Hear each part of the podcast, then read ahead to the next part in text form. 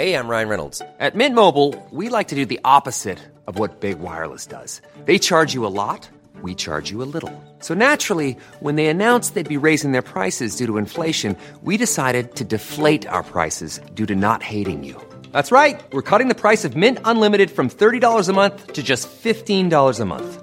Give it a try at mintmobile.com slash switch. $45 upfront for three months plus taxes and fees. Promote for new customers for limited time. Unlimited more than 40 gigabytes per month. Slows. Full terms at mintmobile.com. Hello, everyone, and welcome to Smashbox TV's podcast 448. Terry Miller, the disc golf guy, along with Johnny V in spirit. In spirit. Because spirit you're in Swanee. sunny Florida. Sunny, sometimes muggy, usually warm and Don't sunny Florida. Yes. None, of, none Yes. of those things matter. Uh, speaking of which, uh, nothing like leaving whenever I did, what, Thursday? And then just the barrage and onslaught. I think it was on Thursday or Friday already of nothing but snow pictures and Yeah. uh, like almost a legitimate snowstorm blizzard type scenario back in Wisconsin or no? I mean, there was a little bit of time when the wind was picked up quite a bit. I, it's hard to call it a blizzard when it just snows a lot. Like to me, blizzard entails a ton of wind and whatnot, and there was a little bit of that for a while. But in general, I think right around my house got eight inches, eight to nine inches of snow. A little further north, a friend of ours actually th- this past weekend was was was the Wisconsin Spring Opener Mm, up in uh, I how'd believe that O- work out? Ohauser Park, I think is where it was, something along, Yep, along those yep, lines. yep.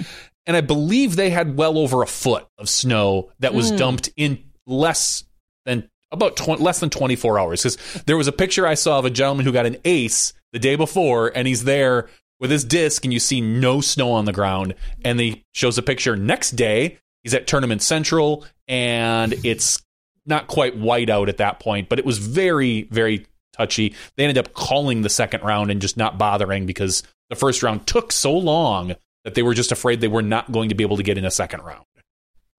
I do. I did not hear that. Yeah. Now, granted, just like our event in Texas, I didn't hear a ton of the details because I was, uh, you know, head, feet, neck deep, whatever, in Tallahassee. Which, well, I realized that they didn't play the second round at the tournament, which makes perfect sense with all of that snow that came just the day before. Probably most people weren't expecting and or truly planned for it, and there's only so much daylight. So interesting, interesting news to hear. I think the hardest part Uh, sucks. was you're right. The fact that it all showed up the day before, had it been one day earlier, everyone could have probably gotten to the tournament in a good time. They might even have pushed back the start time a little bit based on the fact that that all, tr- all travel was super slow throughout the, the entire Midwest, and especially Wisconsin. So it just took everybody longer to get there.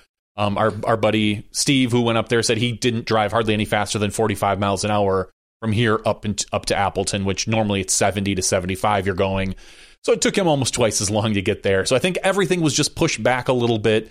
Life happens, you know, that's what you get when you do a spring opener the weekend after spring. And in Wisconsin, sometimes spring goes or doesn't start until May.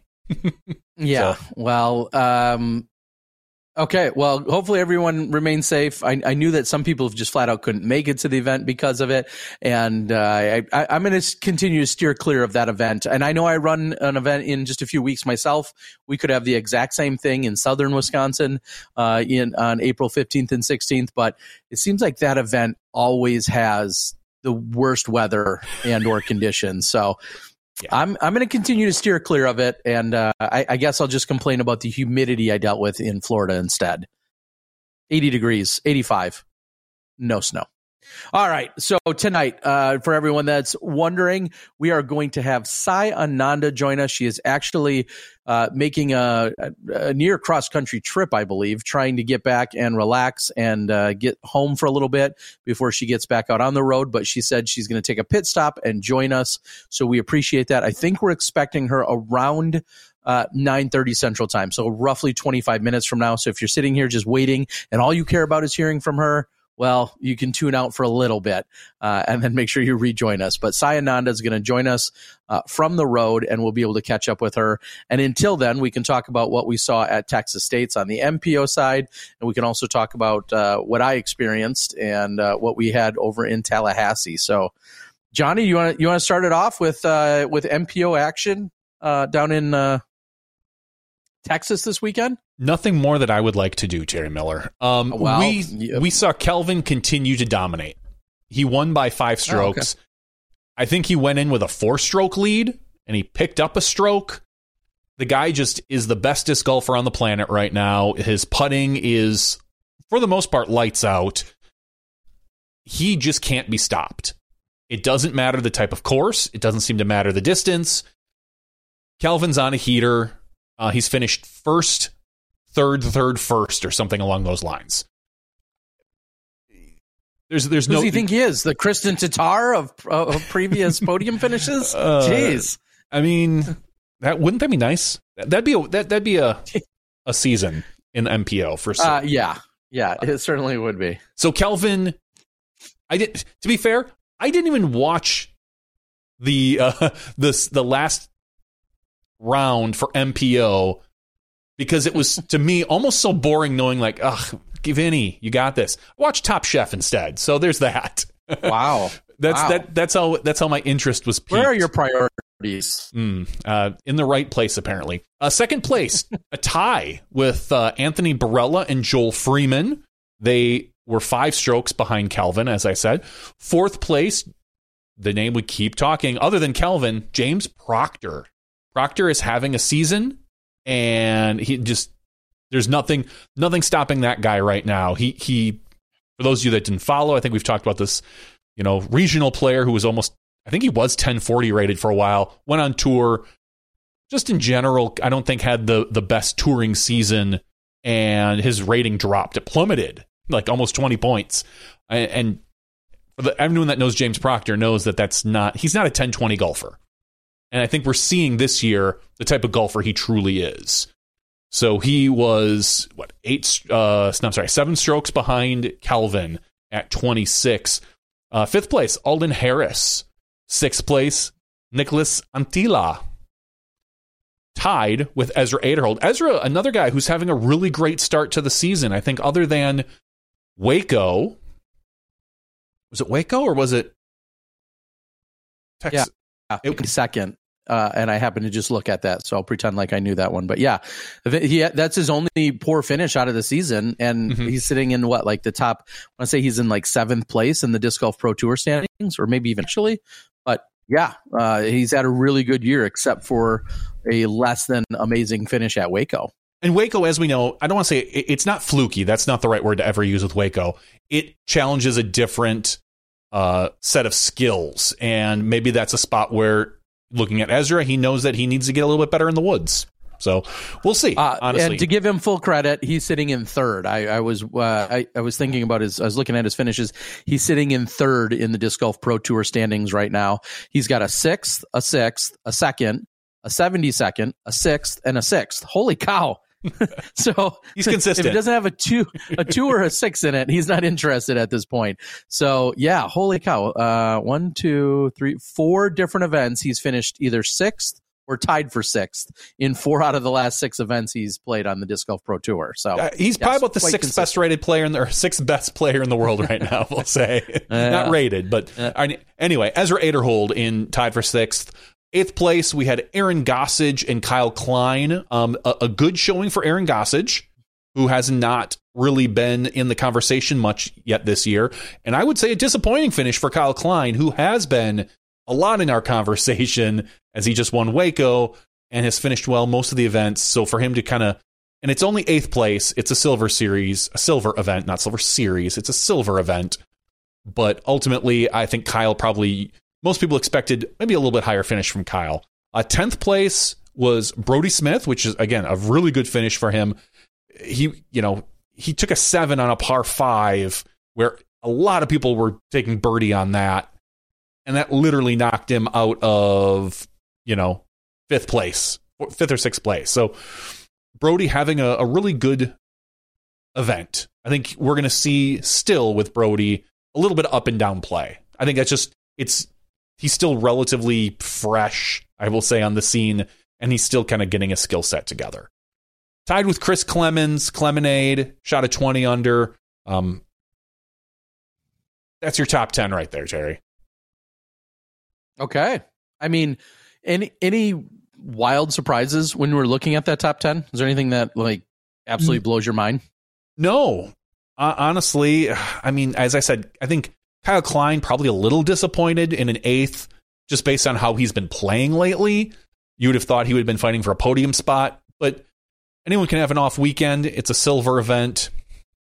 I just I think the big surprise is who didn't finish in the top 10 and that is Gannon Buhr. Gannon yeah. who G- Gannon took for, 19th, tied 19th with uh, Gavin Babcock. Well, yeah, it kind of looks like he took the back nine off, is what he did. I'm just, I'm only, and again, I'm going to preface this and say this, uh, hopefully just this once. I consumed none, and maybe Caster. I consumed none of the event this weekend as it was taking place in Texas. Obviously, all of my attention was focused on getting the coverage post release over there in Tallahassee. So outside of barely two seconds of flipping through a Facebook or a Reddit or whatever, I saw a couple headlines. I saw an Ohn ace. Outside of that, I saw almost nothing. But just real quick and looking at Gannon's uh, Gannon's finish to the event from hole eight to hole eighteen, where you see a ton of blue birdies on UDisc, we see that there was just one single birdie by Buhr and so it it just yeah, it kind of looked like well, something either happened or he just mm-hmm. took the back nine off or whatever, but clearly did not finish as strong as most of the field did. Yeah, the back nine is is a spot where you can score. Um, there's two spots where I think Gannon failed. It was round one, the front nine, where mm. uh, he was he was like four or five over par on the front nine round one, and, and it was windy that first day. Sure. Very very tough conditions but he did not perform nearly as well as I think a lot of people predicted. And then you're right, the third round of the back nine. Nothing wrong with the second round where he shot a 10 under clearly. It was that first round where he shot a one down, and then the third round where he shot a four down. Just a, a bad event for Gannon. I mean, sure. It, it's now not much and I'm going to lean it. on you for this. I know everything I just said about not watching, so I'll lean on you for this. Talk about the course because this is an event that traditionally has that rotates. It's it's essentially bid out for uh, Texas State's, then rotates from place to place. Last year, uh, we saw it at a totally different location, different tournament directors, all of that. Uh, talk about what we saw for the course, or or what your takeaways were from the course out there. Uh, the course, I thought it was thought it was a decent course for MPO. I don't think it was much. It was much of anything special for MPO. Okay. It, it's about 9,800 feet almost 9,900 feet actually. So a relatively, right now, a relatively average length course for our Pro Tour series. And it's a temp course. It's not uh, a, a mm. it's it's not in the ground all the time, unlike the FPO, which is more or less a modified version of I think Brock um, uh, Brock Park. So this is what they call mm. Brock Park Gold. The MPO and the FPO had two completely different courses. So well, which, the, which is pretty uh, phenomenal. unique in itself, right? Yeah, I, I think, and I hate to stereotype, but a lot of courses that are put in the ground for most parks and we'll say s- slightly upper level events are probably catered better towards our FPO players, just based on distances. The MPO players will go to most of your local parks and shred them. So they need a, a, a different they need different challenges. So the mm-hmm. FPO course was, I thought it was tuned a little bit. Clearly, it wasn't exactly what the park had is laid out as, but it was really good for them. There was really good scoring. I think we saw a bunch of seven, six, seven, eight under pars. Um, really scoreable. And it was obviously scoreable as well for the men, but I, I didn't find the the men's course as compelling maybe. And maybe that's part of it mm. that it was the fact that Calvin was crushing. Like he just he kind of got out and just never and so maybe I lost a little bit of interest and my thoughts wandered, and I don't know all the other things. But I didn't love the men's course. I did love the FPO course, but I will say that there's a lot of people who maybe paid a little bit more attention than I did to MPO that felt that this set of courses should be a staple on the tour. Maybe every other year or something along those lines. Houston had a really great turnout for spectators mm. for a silver event. And I know there's talk about how much time we spend in Texas, but mm. looking at Waco, looking at Austin, looking at Houston, they all pulled in really good amounts of spectators. If you can get that every year or two, I don't see why we need to wander away from Texas with with two elite events and a silver event. I I overall, I just would generically I would generically rebut that by saying I think there's something to be said about just being in a different state. E- even and I'll just make up hmm. a silly scenario. Even if the exact course you played in northern Texas looks just the course you play in southern Oklahoma, I just think there's this idea of, hey, we're at a different place, we're in a different location, therefore it feels different. And so for our players to be in Texas for three straight weeks, where you could flip a coin mm-hmm. as to what you're going to get in terms of the weather at this time of year, I think there's just a, and I'm only speaking but, from the rumor mill, there's just a lack of appeal to that. And that's not to be a rip on Texas or any of these amazing clubs and sponsors. Of course, none of that but there's there is kind of this notion of like, eh, I don't want to be in the same state as big as it is. I don't want to be in the same state three weeks in a row. I, I, I, we might think that's silly, but that's what the players are saying. I agree. And obviously, it depends on the time of year and what's going on because the only other place I feel like we can be is Florida. You know, you, I guess you could go back to Arizona, but even anything north of Texas, you run the risk of snow. Sure. And, and so, I mean, I mean, it's yeah. I mean, there's there's phenomenal golf in in Louisiana uh, down there, I, and of course, I know people have to put in bids, blah blah blah, and have to want to hold events. I mean, there's other places that could get mm-hmm. played, um, but I I also agree. I mean, obviously the the schedule locks in to be a logical place, like you said. If you're getting good turnouts, you're getting people that want to run large scale events, and if Texas happens to be that home, that's uh, that's great. I just I feel like our players have this notion of like, eh, I don't know if I want three weeks there. I can understand that. I believe we saw some players uh, skip out on the silver event. People that were signed up mm-hmm. that just decided not to show. You know, KJ, KJ bailed. Matty O kind of bailed.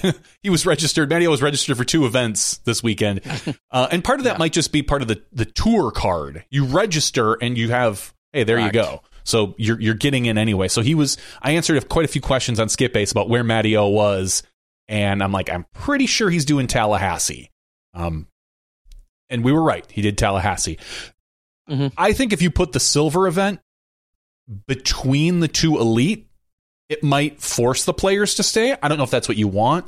And again, we've seen that sometimes it might be better for interest for spectators, for uh, fundraising to make this an every other year event.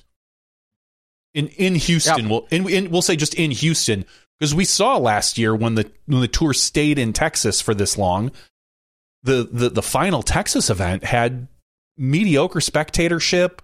It, it seemed to lack a lot of enthusiasm.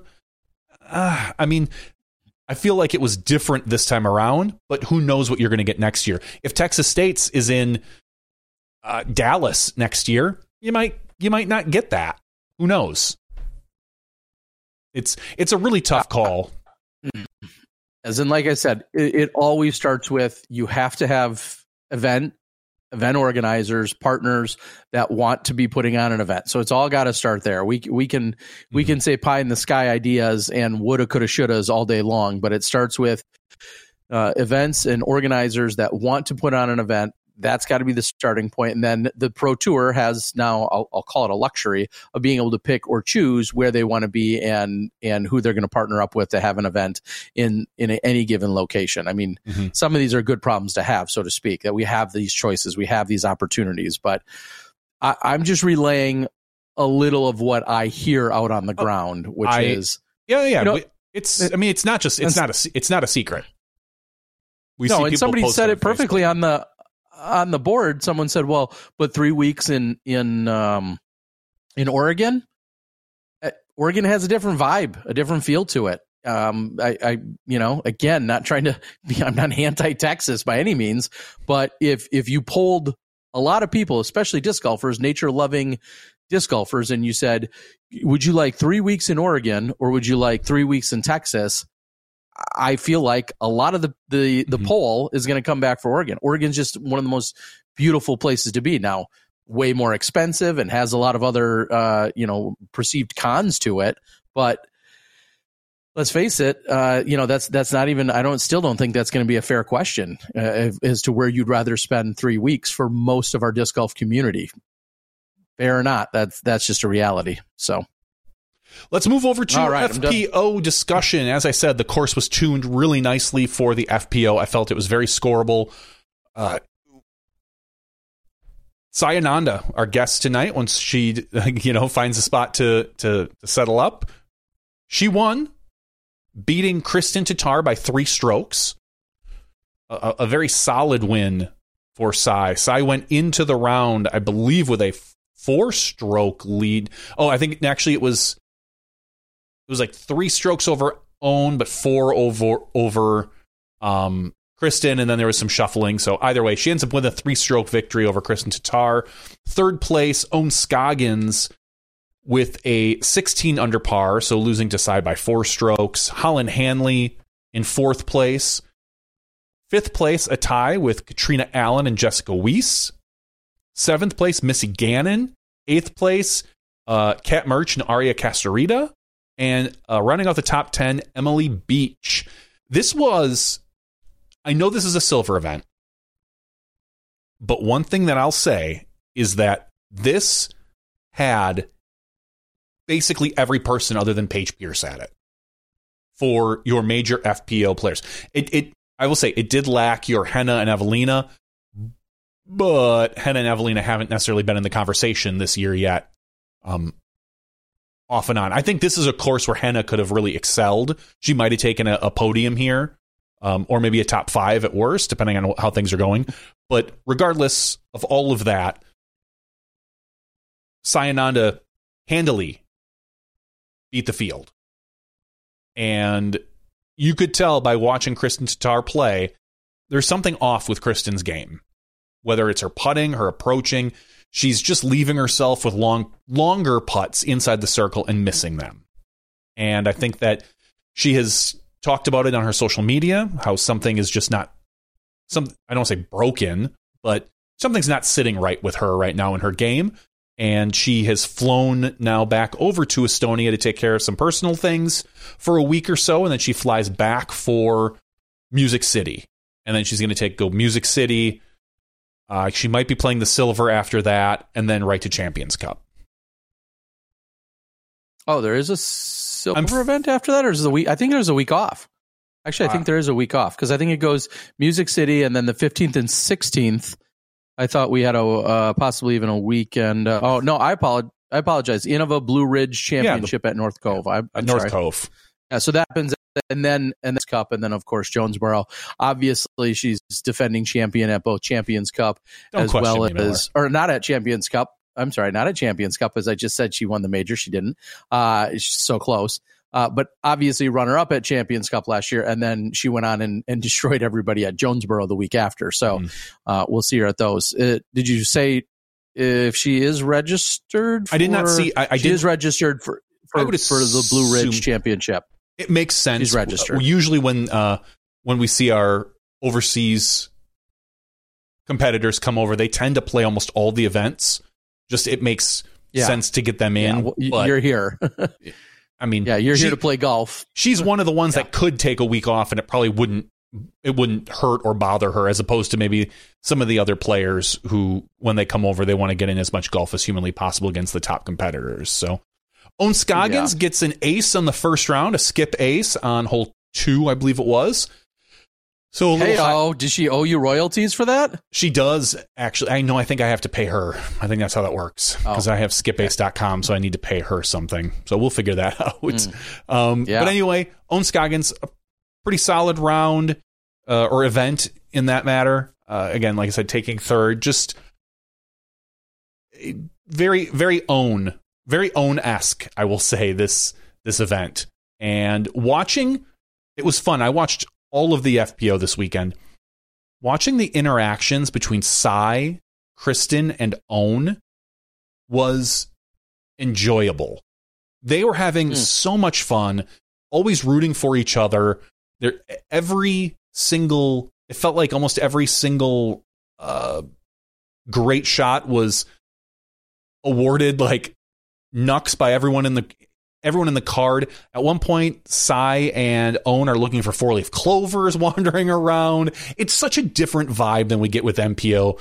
For every star frame they got, star birdie, we'll say, um, they'd all go up to the chains and shake the chains together. It was a funny, yeah, like, that's, it's like, it, yeah, I think that's a, a European thing, right? Or yeah, it's been around for a little while, but, but I haven't seen other groups do that, and I know Kristin's been in quite a few of them, but this one they they were doing that as well, and it just it was a fun event to watch. Sai kind of had it. I don't want to say she she had it handily because towards the middle of that final round, it got a little bit sketch for her when Ohn birdied two holes and then took a bogey, and she and Sai bogey two holes. So it kind of got a little bit where things could get out of hand, but Sai buckled down. She she got three birdies in a row, 12, 13, and 14 on the final round. Followed it up with three pars, one of which she played masterfully, just laid it up. Didn't even there's OB, it's it's a it's a hole that uh that pushes out to almost like a peninsula. It's OB on both sides. Tattar went for it, and because she had birdied the previous hole on 17, threw it out of bounds. Sai Ananda, I believe, went next. Guys, it's getting blurry now. Laid it up way short, like way short of the thing. This is a a, a 297 foot hole. I think Sai threw it 160 feet, 180 feet maybe. And then Ohn went for it as well for the peninsula and went out of bounds. Holyn Handley went for it, went out of bounds. I believe Holyn hit the OB putt though. The other two did not. And Sai had a, a, a scary 150 foot approach, 140 foot approach into this little island, but she just threw something a nice stable mid range, put it right on the island, and tapped it in on 17. When then she went to 18, made the made the uh, the water and then drained a an unnecessary birdie putt. We'll say that. But she's shaking her head. She's in our green room right now. She just showed up in the digital uh, digital green room and she kind of nods her head like she knows. So, bef- you know, we're talking about her. Let's just uh, let's bring her onto the show. So, I'd like to welcome Sai Ananda to the Smashbox TV Smashbox TV podcast. I can spit this Hello, out. Hi, everybody. Hey, how you doing? How you doing? Here. Thank you. I'm doing really well. I'm coming at you from the streets of Denver right now. uh, hopefully, someplace safe. yes, yes. Uh, uh, right. Well, thank you. I told everyone at the top of the show that you'd be joining us, Ruff. So also that you're traveling, right? Uh, you're trying to get home for a little rest and relaxation, or what? What's kind of? We don't need your coordinates for any weirdos out there, but uh, w- yeah. what, what are you doing? Uh, so yeah, I I had um, from Houston. I think it was a t- 29 hour drive. I want to say um, back home. So we busted out a one leg of it yesterday, and then we're trying to maybe drive through the night tonight because we're we're very eager to get home. My uh, my we meaning um, my dad and I. Uh, All okay. right. I, I, did not realize that. So thank you even more so for taking a, a little time to join us. Uh, so we won't keep you long like a normal show, but um, so uh, presumably this was all in your plan of your touring and going home after this event and so on and so forth. It was, I mean, nothing's changed with all this newfound championship victory and anything. Uh, kind of. It's kind of funny how, as soon as I, I kind of like got the trophy and and signed awards and stuff like that, it was like, oh, the card behind you, you're going to need to get off the hole. There, there's still cards playing. And then, oh, um, I, I need to get home so I can pack all of my, or my Airbnb so I can pack all of my stuff. And then it's, it's kind of, it's humorous how much life goes on, you know, after such a, such a momentous kind of like you know day and such a such a such a momentous you know week with all the practice days leading up to it and all of this kind of all of this anticipation and then all of a sudden boop, you know 15 minutes and you're you're in tears and then all of a sudden oh i have to get home. I have to pack everything. I have to prepare for the next event lodging for the next event. And it's funny how how life just kind of moves forward Is there a little well, bit of I'll say is there a little bit of disappointment in that you're not continuing your your hot streak? Now you have to kind of take this break. A lot of the tour is going east, and obviously you're going west and going to kind of wait for the west, you know, the west coast swing to come and hit you. But is there a little bit of disappointment that you're like, ah, I'm not going to go to MCO, I'm not going to hit Champions Cup? You know, it just feels like there's a lot of momentum behind you right now. Honestly, it's kind of the contrary. I feel like that was such a I don't know, such a big like kind of blow up, you know, that was emotionally that was so huge for me and then physically just kind of like being on the road for the last, you know, 5 almost 6 weeks. It's actually kind of um relieving and and actually really nice to have this big, you know, like emotional kind of like explosion, I guess to say. And then I, I get to instead of just racing off to the next event or you know racing off to the next course to to practice, I get to kind of go home and I get to kind of sit on it for a little while. And and even now it's still kind of sinking in that that that actually happened. And the public definitely helps it sink in just the absolute like on like I think onslaught is a pretty accurate word of just mm-hmm. joy and support and encouragement and like I I I literally haven't even had time to scroll through all of and like all of the messages and and all of the comments and all of the posts of just congratulatory you know just support and it's it's it's honestly it's really nice just to be able to go home and to kind of rest and and to you know catch up on all of that you know maybe spend a day on social media you know kind of connecting with people who are supporting and and you know replying to all those messages and stuff like that. So i i guess you could see it as maybe disappointing but i think it was an absolute perfect kind of crescendo a little bit and now I get to kind of rest and, and, and prepare myself for the for my next leg. Yeah, I mean that's kind of like a walk off, you know, like psh, ah, I'm champ, I'm out. I'll see you guys later. Uh, I'll rejoin you. yes. Now, speaking of speaking of your schedule, uh, according to the PDGA at least, your next event isn't until Masters Cup in the beginning of May, May 5th, and then it looks like you're playing almost every single weekend in May and June for the most part. Um, is that truly going to be your next event and what will you do between now and and masters cup um, honestly, I don't really have anything lined up. So Masters Cup is going to be um, the next event that I plan on doing. And honestly, it's, I think I have um, if I get back home tomorrow, I think it'll be maybe three and a half weeks I have to kind of, you know, relax at home, recuperate, and switch up my wardrobe for kind of a warmer stretch. I, I have definitely have a mm-hmm. lot of pants and socks and boots and jackets for, you know, Texas.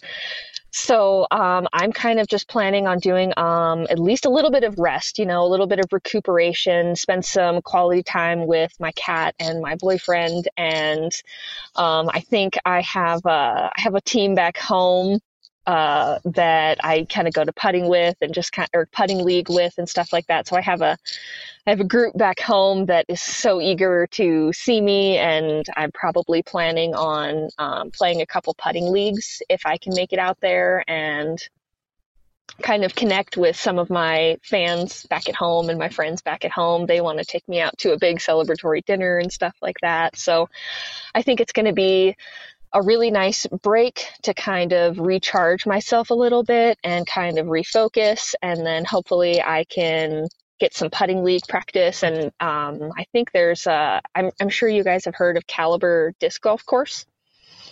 I mm-hmm, think it's mm-hmm. like the top six, you know, one of the best courses. And that's about an hour away from where I live. So I think the plan is to quality time with boyfriend, maybe some putting league, and maybe go hit the you know sixth best course in the whole world to to keep my skills you know uh, at the tippy top. Now you uh, that uh, sounds land.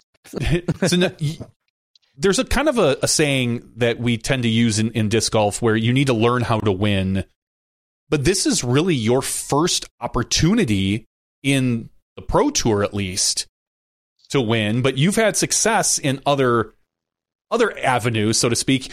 You won am worlds here in wisconsin. You were in madison wisconsin. That's probably the first place i remember seeing you and hearing your name watching your game thinking like i think she can be pretty good at some point.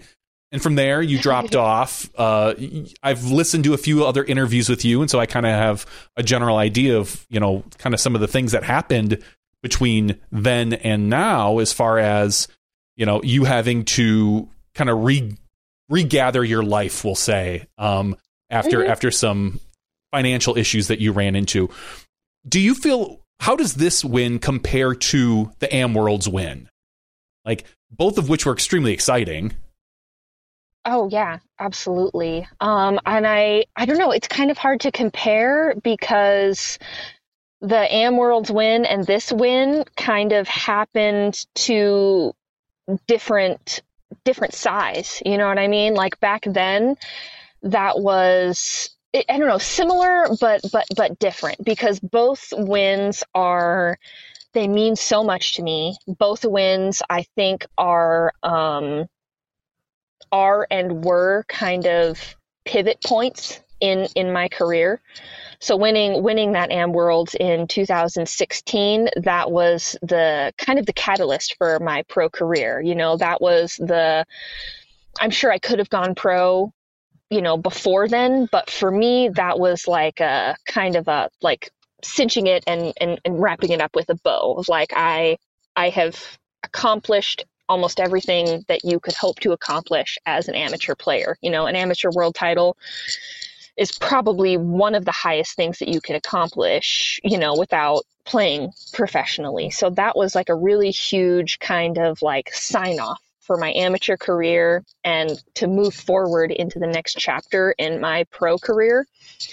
And so I think there's a little bit of similarity in the fact that this is also really pivotal for me being my first win since going on tour officially and my biggest success with West Side Discs. And I think it's I don't know it feels it feels similarly incredible but I think this has a lot more um like a lot more power to it you know? Now like it it's it's kind of been unreal the the last couple of days just to kind of feel that um, I mean, I don't want to say fame, but kind of, you know what I mean? All of a sudden my name is like in the limelight and and and there are so many disc golf media outlets that are that are talking about my statistics or you know that that crazy putt that I ran.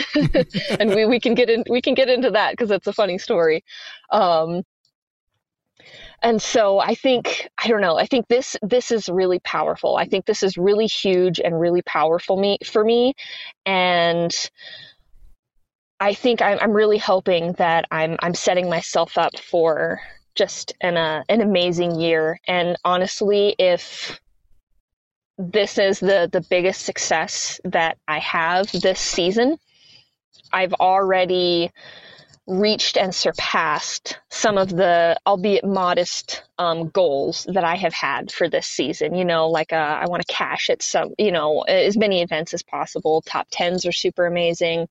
Top fives are super amazing. I've I've gotten an ace this year. I've gotten a couple thousand rated rounds, which is amazing. Um, I've gone got a few amazing bogey free streaks, which I'm kind of proud mm-hmm. to be known for. I've got the the Sai par Ananda, so pars mm-hmm. pars mean a lot to me. pars make the birdies count. So I th- th- this win is just it's so huge for me. I think on so many different tiers and, and, and so many different levels that I'm still even kind of realizing you know, like what this win actually means looking forward into the future and just kind of like for the future of of my career and and my personal life. Like this this could be um I I think and I guess maybe to summarize, Am Worlds was an incredible accomplishment, but I think this win, even just a Silver Series win, I think is life changing for me. I want to say this is this is going to kind of change change the coordinates, change the direction that that my life is going, and I think that's it's just so incredible. We saw Westside released a, a support disc congratulating you. Is that still available? I was looking on the website. I didn't quite get a chance to finish poking around out there. Is that available that people can still support you and pick up a disc? Uh, yes. Um, so uh, a little bit of a plug. If you follow me on Instagram at Saiparananda, there is a link in my bio that will take you to the page. And um, on that note, it was kind of incredible. Um, I, as as you may know, I was with Latitude 64 for six, I think, almost seven years and I move over to West Side. And so West Side released this uh, tournament warship to celebrate my victory. And incredibly enough, Latitude 64 decided that they wanted to share in that victory and kind of share share their support. So they have actually released the disc overseas in Europe as well as the United States, which is like super huge. I don't think another i don't think any other trilogy player um, has has done that before. So you can find it at latitude 64 uh, ce and you can find it at dynamic discs as well as westside.com well i heard that's why house of discs ended up buying uh, dynamic just to keep you on the team right? They they saw you move over to the West Side and they were like, "We can't let her go. We'll buy your whole team." so yes, just yeah, you were a major bargaining, yeah, yeah, major bargaining chip and all that, which is awesome. Uh, you, so let's talk about. You just said, you know, uh, that that particular putt, and and maybe before you dial into that specific decision making, just talk about your game this weekend and was it any different than this weekends, or or what what was the difference, if any, in terms of how this weekend went down for you compared to some of your previous outings this year? Like, what was the difference?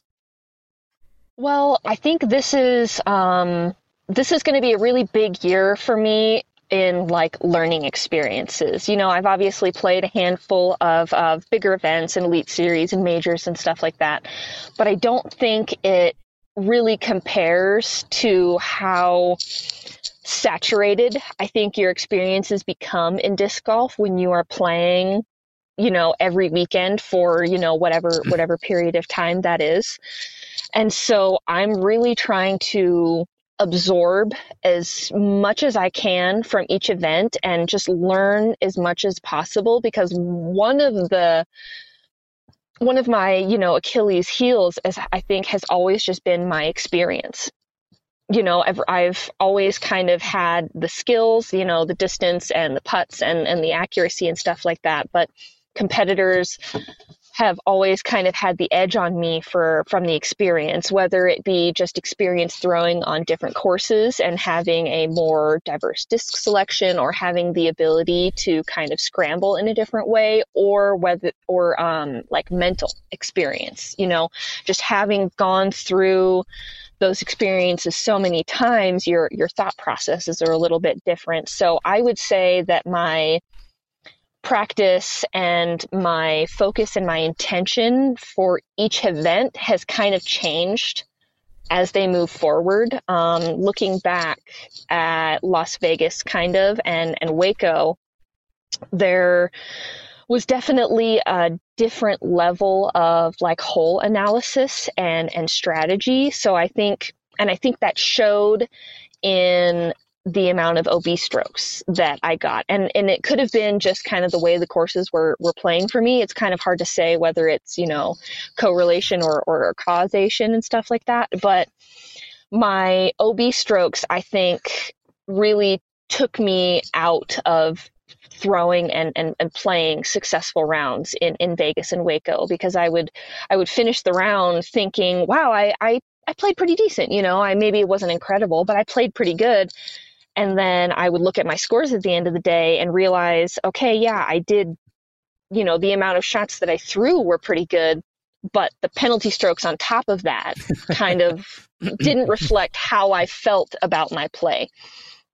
So that was a big learning experience there in just kind of managing that kind of throttle between like going for an aggressive play or sticking with a conservative strategy and taking the bird in the hand rather than the the you know two in the bush and stuff like that. So I tried to make a couple adjustments as I moved into Waco, and I think I made some improvements there.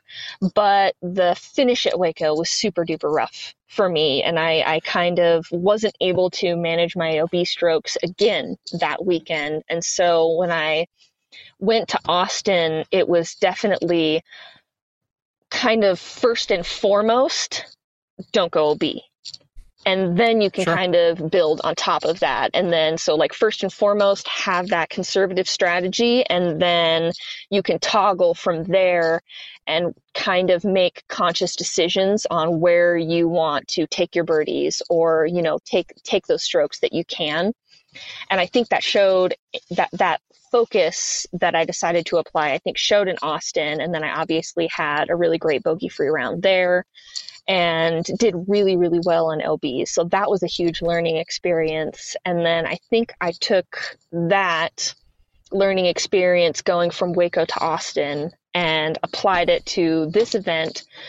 And the course, um, the B Rock mod, wasn't it wasn't so tight with the OBs and the ground wasn't super duper skippy, but there were definitely a factor in your aggressive play and whether it's worth going for that extra 50 to 70 feet of distance to maybe put yourself in a position for three, or you could try and give yourself that extra 50 to 70 feet and, you know, flare out of bounds and end up taking unnecessary strokes. So that I think managing OBs and managing that toggle between aggressive and conservative play was was a huge learning lesson I, just in these last four events, and I'm hoping that I can kind of take that and apply that to the the rest of my season as well as kind of just learn from each new course that I end up playing and really try and kind of carve myself as as a golfer and just take in as much as I, I possibly can, kind of. So let's talk about hole 17 and 18 to finish out the round. Um, I, I kind of described it on 17. Did you mean to lay up that short? Was that your plan right in front of that tree? Because it felt like you only cut off about half of that hole when I felt you could have been a little bit more aggressive. So, right in front of that tree, I definitely wanted to be maybe 15, 20 in front of that tree. Um, it was probably hard to see, but I ended up releasing probably five, 10 degrees to the right more than I wanted to for some reason. And so I got caught up in these little um, branches that were kind of dangling me down, and then it pushed me and slowed the disc down into right in front of that tree. I mean, I definitely wouldn't choose to have an awkward um, patent pending yeah. right behind a tree in my, in my strategy. Um, so that I, I don't think I played that hole well the entire weekend. I don't think I had a, a maybe maybe round one. I had a I had a solid um a like a solid drive on that, but I was playing I was playing that hole for for par 100%. In my mind with my skill set, I didn't think that it was I'm, I'm backhand dominant and I just didn't think that the backhand line was worth having to putt for par if I went out of bounds or it, I I guess I, I kind of play my uh, my head and my my emotions a little bit. So if I think that a shot is going to be too risky and then it's going to cause like an emotional flare, I, I don't really need to play something that's worth a stroke but could cause me a, a, stroke later on just because it kind of frazzled me missing a putt or missing a shot or something like that. So my game plan for that hole was definitely to to play for par but on rounds two and three absolutely did not execute the drive the way I, I intended to and then I guess um, to rewind just a little bit to hole 16, Kristin Tattar made the only birdie on that hole. Mm-hmm. And I think that was, in my mind, that was a really huge and, and pivotal moment. Just going into that final stretch to have her have the solo birdie and kind of just creep that one shot closer going into 17 was super duper huge and potentially could have played a factor, I think, in my nerves and me kind of having that little error on on that tee shot, honestly. So then talk a little bit about 18 because I've you you, perf- you perfected the shot with the uh, as you're saying the patent pending on 17, which was a very difficult approach. But then you have to go into 18, a water carry with some protective trees, OB all along the outside. It's not extremely long. Is it what two? I think it was 280, 272. Um, so yeah. r- run us kind of through what you're thinking on 18 because at this point, everyone at home knows you have about a three stroke lead, two or three stroke lead. yeah, yeah. Um, so playing for for that par on 17 felt amazing especially since i think you were talking about it earlier since everybody else went ob on that card and i was able to really maintain. So that was kind of a okay you slipped up off the tee but you were able to rein it in and keep it together. And there was definitely a lot of nerves going into 18 like you said it's, it's just short hole and it's should be a pretty stock shot. You throw it straight, have it hyzer into the green, nothing super duper complicated. There's a few little bushes in there that I ended up getting caught up on in round two. Um, but going to that hole, I,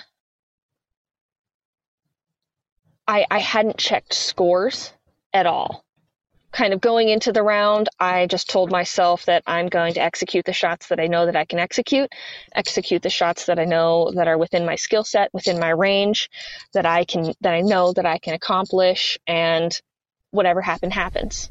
You know, may, may the best player win. I'm going to play my best game, and I know they are. And whatever happens on the the final putt of hole 18, I am going to be absolutely elated not only for my performance but for the, the, the performance of my competitors. So moving into 18, I really just trying to try to clear my mind of of any kind of excessive thought like that and just focus on you know throw the disc straight, hit your line, don't go too far because you don't really want to make the green and then go swoosh and, and skip past it, you know, onto the sidewalk, even though that's, you know, a pretty um, easy comebacker for par. But basically my my thoughts going into this were just kind of like keep it together, you know, one last hole, just just keep it together, one shot at a time, don't overthink it, execute those shots. So moving into 18,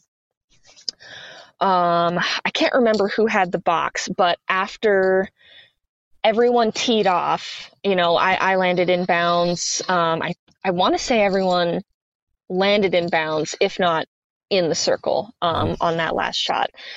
So after Kristin made it, because I, I, I I didn't know scores, but I knew kind of in my heart and kind of in the in the back of my mind. You had the box, by the, the way. You you let you let off on that okay. Yeah. yeah, I, I I had I had to lead that off. mm-hmm. So that's that was definitely intimidating. Um, so after Kristin made it inbounds, I thought she had made it closer because I came up kind of short and I was just you know on the on the front of that little embankment basically there. So after everybody teed off and we're walking to the basket, I decided that that was the moment when I wanted to check scores and know if I needed to lay it up or if I needed to run it or just I, I needed to give myself that information to know how to kind of play it moving forward. And I don't know what happened. I don't know if I just had like panic brain and I was looking at the the round total, not the uh, overall total. But for some reason, I thought that I only had a one stroke lead on her going into that hole. and so yeah, yeah, you kind of see see see where this little is going because here. I think with a three stroke so, lead, off the tee, even I attacked that hole differently. Like the way you the yeah. way you the way you drove, it was I want to say it was tentative, but you made it over you made it over the water and you kind of landed there on the front bank with a three stroke lead. Uh, me personally, I I throw that disc as hard as I can clear the water, clear the trees, clear the road. I'm OB on the other side, knowing that I could easily take a four and win. But when you laid up and made yeah. it over, I was like, oh, that's a different approach, but awesome, go for it. Because I was just apparently in my own little world of panic, basically. and so I'm thinking, okay, she's inside the circle and she's closer than me. And if she makes this putt, she could tie us and move to a playoff. And Lord, I do not want to play off against this incredibly skilled and experienced player. Just a phen- phen- phenomenal player. So that was that was fear, pure fear. and so I'm thinking I got to make this. I got to make this to to secure the win. I have to make this putt. to close the door. I was it was just outside of circle, so I want to say it was like 35. Okay, yeah, you just got it yeah. at 38, so I, I I couldn't tell based yeah. on where you were, but yeah. Yeah, that that's pretty close. I think I could see one of the little orange tufties that was just like right right in front of my lie. So yeah, that was kind of the thought process of like, oh my gosh, oh my goodness gracious, she's closer than me. Ooh, oh no, I can't, I cannot let this go to a playoff. So I instead of trying to in in my my own scenario, instead of going into a playoff and giving her another opportunity because if I give her an opportunity, I have every belief in the world that she has the capability of taking that opportunity. So, yeah, that was um that was panic, that was do or die. Well, you basically. Yeah, well, and you did it. You you drained a, a 35 foot putt for the win over the best players in the world.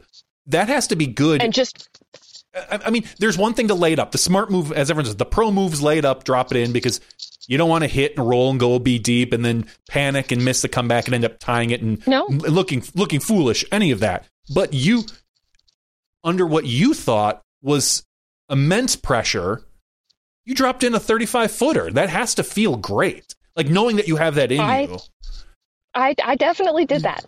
Um, and I don't know. Part of me has always believed that I, you know, have that in me. Um, I, in the past, have kind of made a, a handful of pretty clutch putts like that. Um, one huge moment for me was a big uh, A tier win at the United States Women's Rocky Mountain Disc Golf Championships and Sarah Hokom had traveled to that event, and she was the basically the big player in the field, and it was honestly a really incredible story and, and an incredible event to to share with her. Um, Sarah and I ended up tying the first round, the second round, and the third round, tying completely to go into a playoff, and. I throw my shot and I'm probably edge of circle two and Sarah throws her shot and it's a 20 foot putt.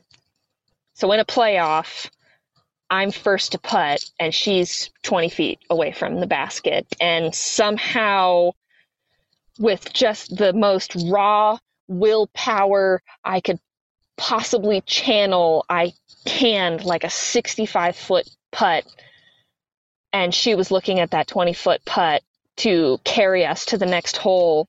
And some somehow by the grace of the universe had missed that 20 foot putt and and and got me the win. So I knew that I had it in me. And that was kind of what was going through my head as I was lining up that putt is, man, you've been putting pretty good. Um, you should definitely, you should definitely try, you know, in my own scenario of having to make it for the win. You know, believe in yourself and place a bet, you know, place a bet and and swing that putt and hmm. see if you if you win that bet. And i i won that bet. So i have to ask you're you're you're traveling with dad right? This for this this trip but i didn't see him on the bag. You would think that maybe having a caddy would be useful especially maybe some of the conditions that we saw this weekend. Is that not your style? Would you rather carry your own bag or it, was he busy playing? I, i'm not i'm not even sure uh, yeah. So, I mean, I guess it kind of is my style to carry my bag. Um, I have the Latitude 64 Easy Go, So it's a pretty lightweight bag, even if it's full of, you know, water and drinks and everything. So the, the main thing is he, he carries everything extra. So I don't have to mm.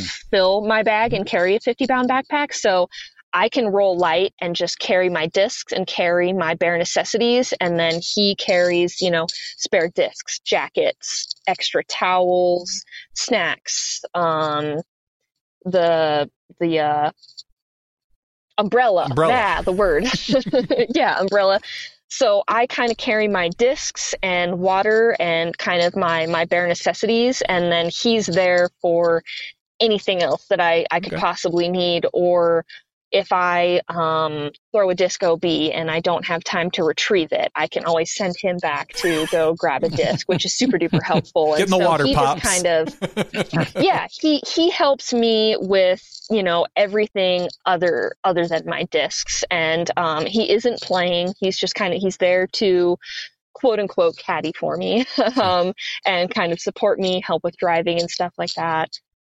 And so, yeah, yeah, he's the the caddy that carries everything but the bag. then the my, my my last question I can think of right now off the top of my head regarding Texas State is round three. And I, we don't normally talk about outfits in general, but the shirt you wore was that yeah. more was that more logistical for the for the conditions, or is that more stylish? Because I noticed you were the oh. only one. You don't see people wear that type of sleeveless shirt very often. And all I thought when I saw you on the first tee was, God, that's brilliant because it's kind of rainy you know, I hate it when these sleeves get stuck on my arms and whatnot. I'm like, or or is she just trying to intimidate everyone with a gun show? I don't know. What is she yeah, trying to do? Totally. well, it was a little bit of both. Um, I I love fashion and and I love expressing myself through you know my style and through my clothing, and that's that's something that I really enjoy just like as a person. But it was also um, for functional reasons. Um, I decided to wear the leggings in case I needed to pull on rain pants and wear something waterproof. Um, and then it was also probably like 75, almost 80 degrees. Like it was, it was haw.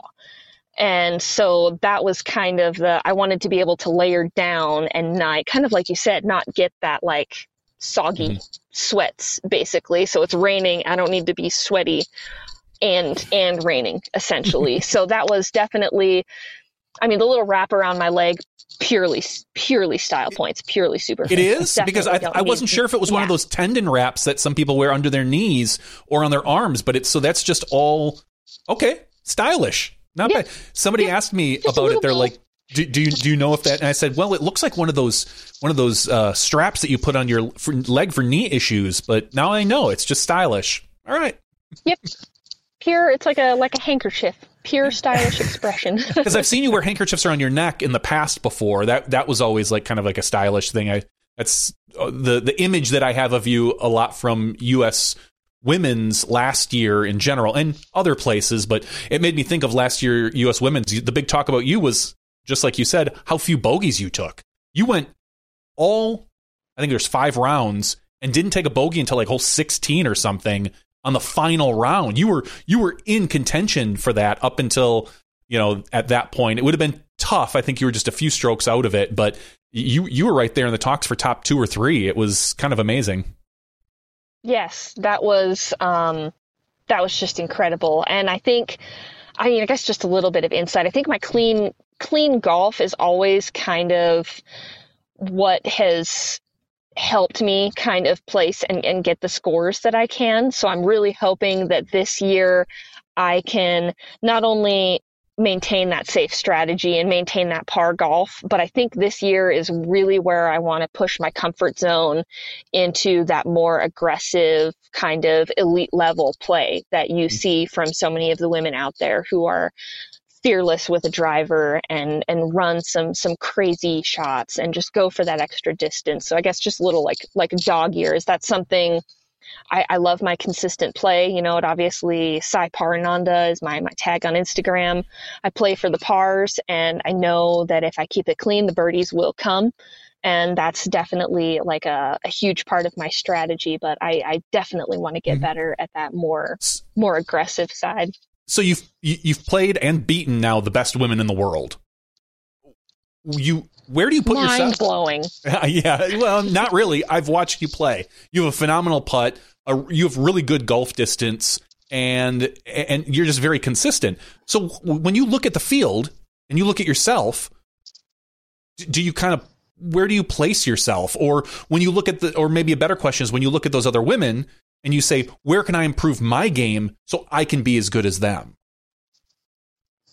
Well, I don't know. I I guess I just kind of I come from a humble background where, you know, I've never really I mean, of course I, I think highly of myself and, and, you know, I know that I have skills, but it's, that's definitely, I'm, I'm in a transition where I'm kind of going from thinking I'm the, the new pro, you know, on the block. I'm, I'm kind of a, I'm a budding pro that still has some experience and has still, still has things to learn. And it's kind of, it's internally a little bit of a transition for me to kind of realize that I'm not just competing with the top females in the sport, I am actually participating as one of the top females in the sport. So it's it's kind of been interesting to watch that view of myself kind of shift a little bit and kind of move towards you know seeing myself as that that top level athlete rather than regarding myself as you know as they are the top level pros and then i'm kind of the one who's who's coming in and, and stepping into it so i think I, I think this win is definitely helping shape that that view of myself and, and kind of regarding myself as as one of the the top level you know females. I, i'm not sure um, where my my ranking is at the moment. Um, i'm not really sure where a 949 rating would kind of place me in the world right now but i want to say maybe top 30 or something like that top top 40 i'd want to say so i definitely I have so much so much room to grow. I, I really in in my heart and, and in my mind, I don't think that I'm even close to plateauing just in regards to my skill and development and my mentality and, and, and my strategy. I really think that this this year and, and the challenges that that I face in playing not only elite level courses, but playing these elite level courses for the first time. I'm really, really looking forward to seeing how this year and, and competing with these phenomenal professional athletes is going to shape me moving on to 2024 because I definitely want to to do more and and better moving into 2024 with with that, um, you know, I, the the board has said it. I think Johnny has kind of alluded to it that this course was seemed like it was universally loved by spectators. And I know you're going to probably have a little bit of a bias because, of course, you won on it. But what do what did you think of the course? I, and maybe you can separate yourself from winning it, or maybe not. But when you when you reflect back on this course, how it played, how, to either your game or just in general for the FPO field, is this a course you'd love to return to or is this a course where you're like ah i played it i won but i'm ready to get on to the next course like how do you kind of reflect on the course itself that seemed to be so beloved by by the viewers well i think it was um it was definitely refreshing i think um, considering the courses that we've played so far in the season in just in terms of like scoreability and, and playability. Mm. I think it was one of the more fun courses. Um, I do have to say that I think um, the Beast was probably my my favorite course so far that I've played. Okay. Um, but I I really enjoyed it. I think it was um I enjoyed it with with a little asterisk. You know, I think it was very similar to courses that I've played in the past, where where I come from. It's usually pretty flat. Um, you know, not a lot of elevation change, but a lot of trees to kind of shape the fairways. So I was feeling really, really at home with a lot of the tee shots and a lot of the approach shots, just kind of comparing them to courses that I, I play back home. So I think the course definitely suited my skill set um, and I guess that's easy to say since I did play so well on it. Um, I, I, may tell a different story if I, or it may have told a different story had I, you know, shot 12 over on every round or something like that. But I think that it played very well to my skill set. It had open greens, which allowed me to um, approach and putt really well, which is something I practice quite a lot, you know, about 150 feet to 30 feet. And, and then inside the circle is where I practice quite a lot. And then I guess, like you said, um, golf distance, you know, I'm, I'm not really going to blow anyone away with the amount of distance that I have, but I do also have the ability to throw anything between a 300 foot shot and even pushing like a 410 foot shot. So I do have, like you said, that that golf distance where it's not really going to blow you away, but I can still find myself out driving um, some top level players on occasion when I do choose to kind of like stretch it out a little bit. I, that's so actually I what I was a little played... surprised about was watching you throw this weekend, and then there was a few times where like Kristin Tattar had is known as a pretty far thrower, and you were walking up like twenty feet in front of her discs. I'm like, wow, like that's just and you didn't look like you threw it hard. It's not like you threw a big flex shot. You didn't throw. You just threw a really solid. You have a very compact form, and and and you and you you out you were out driving Kristin Tattar quite a bit, and even Holyn Handley once in a while. Yeah, um, and I I have a, a, friend at home, Stuart, who likes to say I have sneaky distance, um, where you wouldn't really expect it watching me throw, but then all of a sudden you'll you'll see me park a 450 foot hole somehow, and you're like, how does she do? What did she? Where did that come from? you know, um, and so I guess you know, back to the course a little bit. I I really loved it. The the whole atmosphere of the course was really fantastic. You you had the moss hanging from the trees, you had clovers everywhere, and I liked the lines. But I think some of my criticisms could be that some of the shots were I guess I was I was hearing people say they were a little bit repetitive. So some of some of the hmm. longer holes, it was kind of you know stretch out a distance shot, and then you've got to approach down there. So I think there maybe could have been a little bit more diversity in some of the holes for a little bit more like score separation. I think, and the mound holes were a little different. Uh, okay, someone asked about those. They're hard the because chat, someone yeah. said because if you're not you within, if so, you're not right at the base of the hill, it felt like everybody laid up. So you're it was yeah. re- it, it, was really approach dependent. I watched, you know, we we saw Ohn hit a really nice nice long putt. I think we saw Tattar hit one as well. But I I think you laid up everyone that I recall seeing. I believe you laid up right under, you know, right to the base of the the pin. I laid up for bogey. I ain't messing around with none of that. Whoop, whoop, whoop, whoop. Mm, none of that business. No, not for me. Um, so that first one I thought was really interesting because it was weird because I, I wish I would have looked at the stats, but I don't think anyone twoed that hole.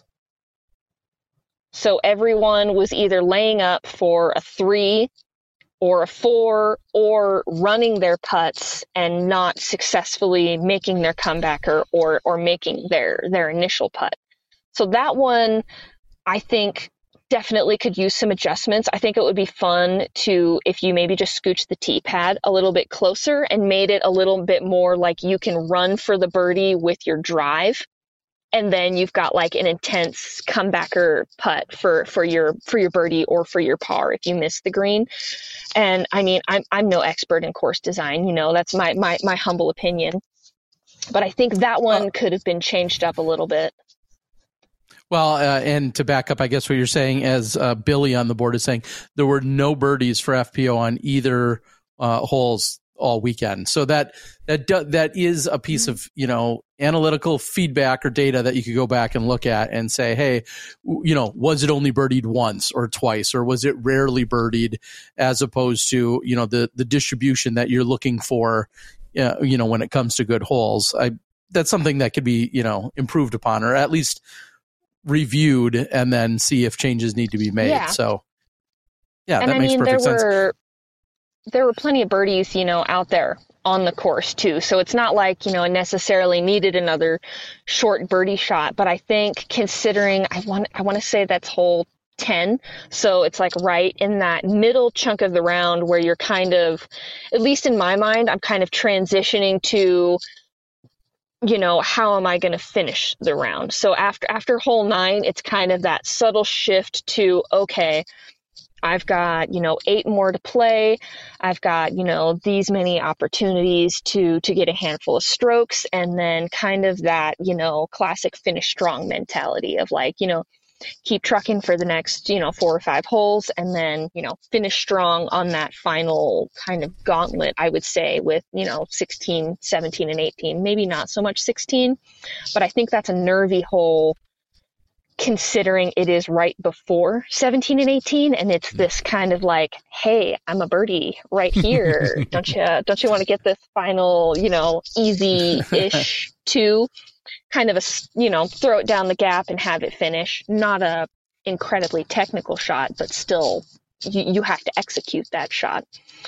So that was definitely interesting. And then kind of moving on to the the second mound hole i think that one played better i think that one definitely encouraged you to either you know, go for max distance off the tee and try and run the green, you know, on your second shot and, you know, pray that you stick onto the mound and maybe you get that three.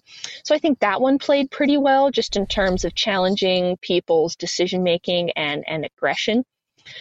And so that one didn't play too bad, but I also did notice that almost everyone was either laying up to the base of the mound or unsuccessfully running the green from their tee shot and ending up kind of inadvertently laying up anyway, basically. And then you just kind of pitch it up to the basket and that was it. So I mean, really minor things, you know. Other otherwise, the course really played really well. I thought it was a really nice venue. It was um, it was honestly a pretty beautiful oasis kind of a, a, respite from the hustle and bustle of of Houston that you can kind of find. There's just there's just so much going on in, in every nook and, and cranny of that city. So to to go through, you know, I, I left an hour early from my Airbnb and I was only 35 minutes away from the course. but you yeah. you I had you I had no idea what was going to happen. There was one day where we got stopped at two different trains and they literally weren't even moving. They're just oh, stopped on the tracks. So I made sure I was like an hour and a half early for every every tee time. So it was it was really nice to go from these kind of super busy streets and really aggressive drivers and all of this hustle and bustle to all of a sudden you pull into the parking lot and you get out and you hear birds chirping and you kind of hear the breeze blowing through the trees. And it was just this interesting little oasis that they kind of have in Houston where there's just clovers everywhere and it's just a really it, I thought it was a really beautiful beautiful course and it was it was a pleasure to play you know despite some of my you know minor criticisms so uh, it, per per the board and per what you just said, uh, it, it, sounds like I have to ask. Well, did you find any catnip? Apparently, that you uh, you have a cat on tour with you, or what's what's the story there? So that's it's it's a pretty funny story. So during a practice round at Waco, I was with Erica, Erica Stinchcomb, and mm-hmm. um, I can't remember his last name, but it was a really cool photographer named Kevin, and yep. we are just kind of chatting up and having a fun practice round, and we all release our tee shots on hole 15. We approach our tee shots and we're we're looking at the basket to line up our approaches, and all of a sudden we kind of like look forward and then we look at each other and then we kind of look forward and we're like, is that a cat? On the literally on the green, like right next to the basket. Is that what are you seeing are you seeing this too? Not cat merch, so, not cat Allen, a, an actual cat. Yeah, a feline.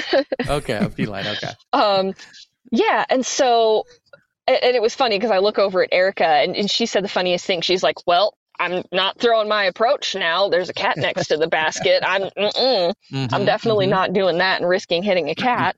And so we all just picked up our lies and approached the cat as you kind of normally would, a little bit slowly, you know, and, and not not trying to like startle this cat or anything like that. And we approach it and we're like, you know, doing doing all the little cat noises and cooing at it and stuff like that.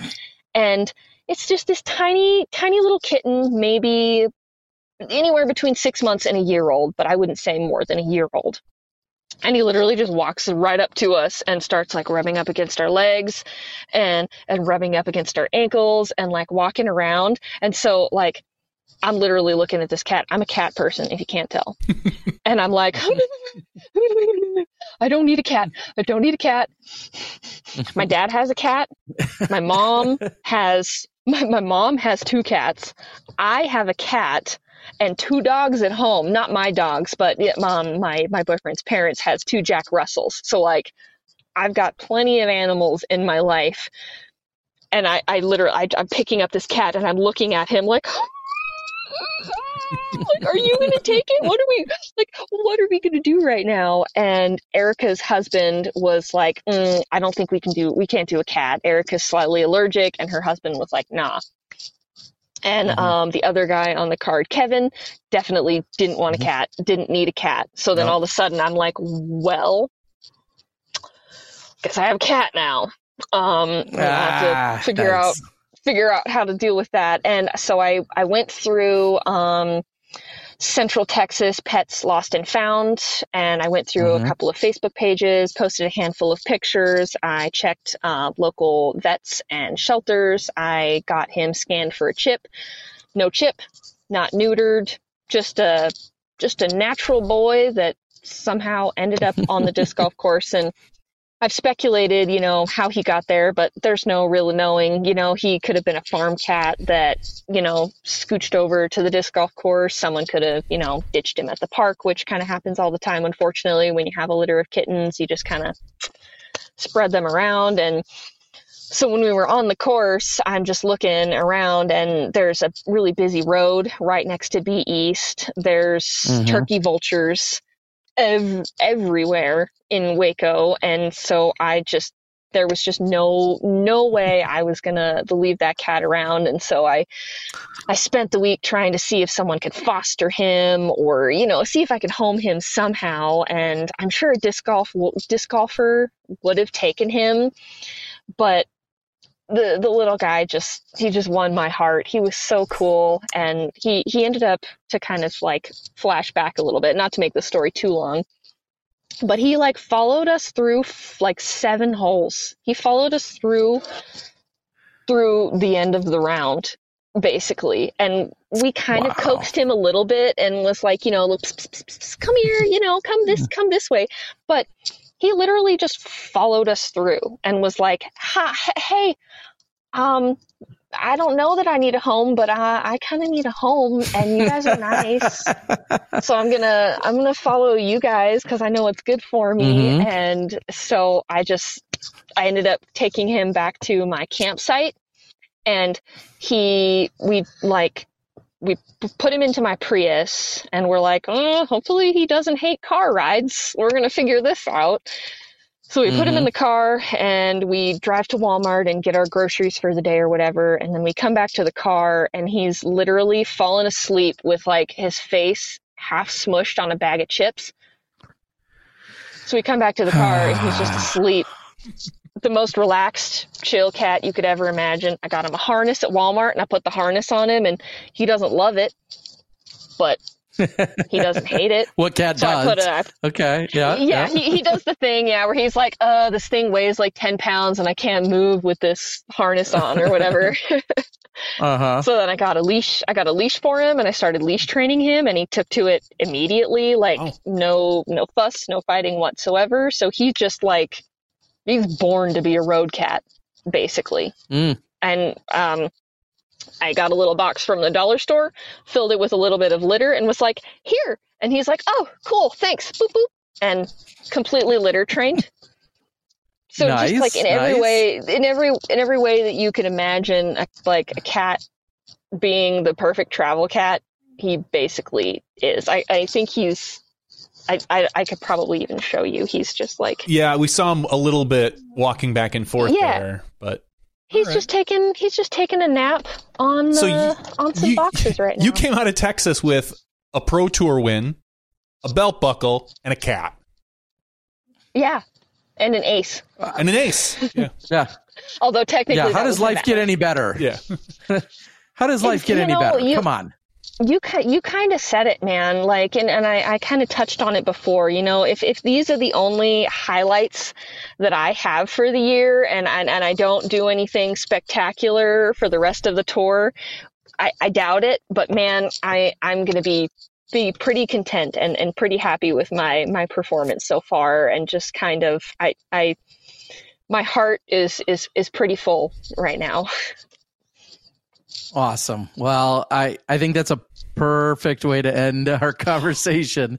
Uh wow, it's it's been so awesome to hear everything that you've experienced already this year. Like you said, already exceeding your expectations, already 4 for 4 on cashing in a year you just hope to to maintain and get by and here you are with a win in your back pocket, a cat uh, that's already litter trained and uh, heading back for some relaxation and rest so that you can get ready for when the tour picks back up on the west coast in just three and a half four weeks whatever it's going to be for you. Uh, we we are i think the entire world is as happy for you as you should be for yourself and along with your family and the pride that should go along with everything you've accomplished uh, here in the early part of 2023 is there anything you want to say to the rest of the world? Any sponsors ways that people can continue to support you? Uh, give give all your uh, sign offs and plugs and and uh, support and uh, social media handles and such. Well, I'll, I'll, I'll be brief but corny, but I, I really definitely want to um, express my gratitude for my dad and my mom and my brother, who's Prius. I am traveling in. Um, so much gratitude for my boyfriend, who just absolutely makes me feel free to go travel and, and, and do the things that I love. So, you know, thank you, thank you to Sterling and, um, I definitely a shout out to my best friend Melody, who is um, dealing with a little bit of personal struggle with um, some cancer in her life. But I I wasn't able to say it before, but I kind of you know wanted to dedicate that win to her since she's going through so many things and so just just so much gratitude for you know team high country um, the team that i'm a part of back home who's doing fundraising for me at local putting leagues and, and putting together fundraising tournaments. And and everyone who is is donating discs for me to raffle off to um, to rally funds. My boyfriend is you know raffling every other weekend to, to help support me. And so that I just definitely wanted to express gratitude for for the for the amazing people in my life. And um, and I, I can't even express enough gratitude for Westside kind of taking a little bit of a chance on me and and giving me the, the the financial support that I needed this year to accomplish the incredible things that I I have done in the last you know four and a half weeks. So Westside Discs is just a, an incredible um, piece to to my successes this year and to and to my ability to travel. So I have so much gratitude for them and um, you can keep an eye out for the release of a Westside Tournament X bear with a really, really beautiful Sai Lotus stamp on it that's coming out on April 13th. Um, I'm really excited about it. We, we, I was, I was super picky about the logo and was like, mm, can we change this? Mm, can we change this? And so they worked with me and I was so excited um, with how it turned out. Um, and as I said before, you can follow me on Instagram at Sai Parananda. You can follow me on Facebook if you'd like to. Um, the link in my bio on Instagram will take you to the West Side page where you can pick up my commemorative Texas State Championship disc. Um, and I have already received an overwhelming amount of support with my um, tour series discs or not my tour series discs but the the DyeMax discs that have come out so mm. far.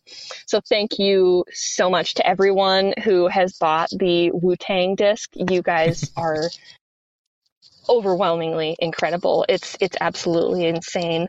Um, and i I think I think I'm sure I could I could talk for another 10 minutes about, you know, of the gratitude I feel and, and then the people support me. But I think that that pretty much summarizes it, you know. Awesome. Well, uh, again, we of course are super happy for you. It's been it's been a heck of a ride in the FPO division this year, and and seeing stars like yourself show up on a weekend like this and and talk about trending in the right direction. I see you, you know, 25th to 9th now, you know, to first place. And and like you said just picking up those lessons in the first couple of events in the first couple of weeks to then have it all compile and then you know culminate on a weekend like this for you. Uh, the the entire world loves it. And uh, we just can't say it enough. Congratulations.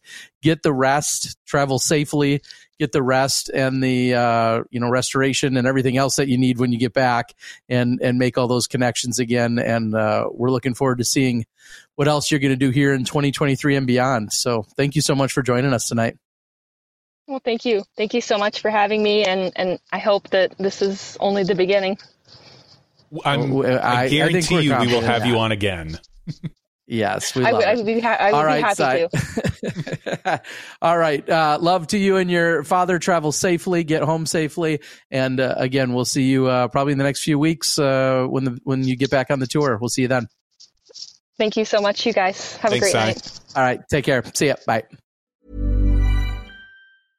Hey, I'm Ryan Reynolds. At Mint Mobile, we like to do the opposite of what Big Wireless does. They charge you a lot, we charge you a little. So naturally, when they announced they'd be raising their prices due to inflation, we decided to deflate our prices due to not hating you.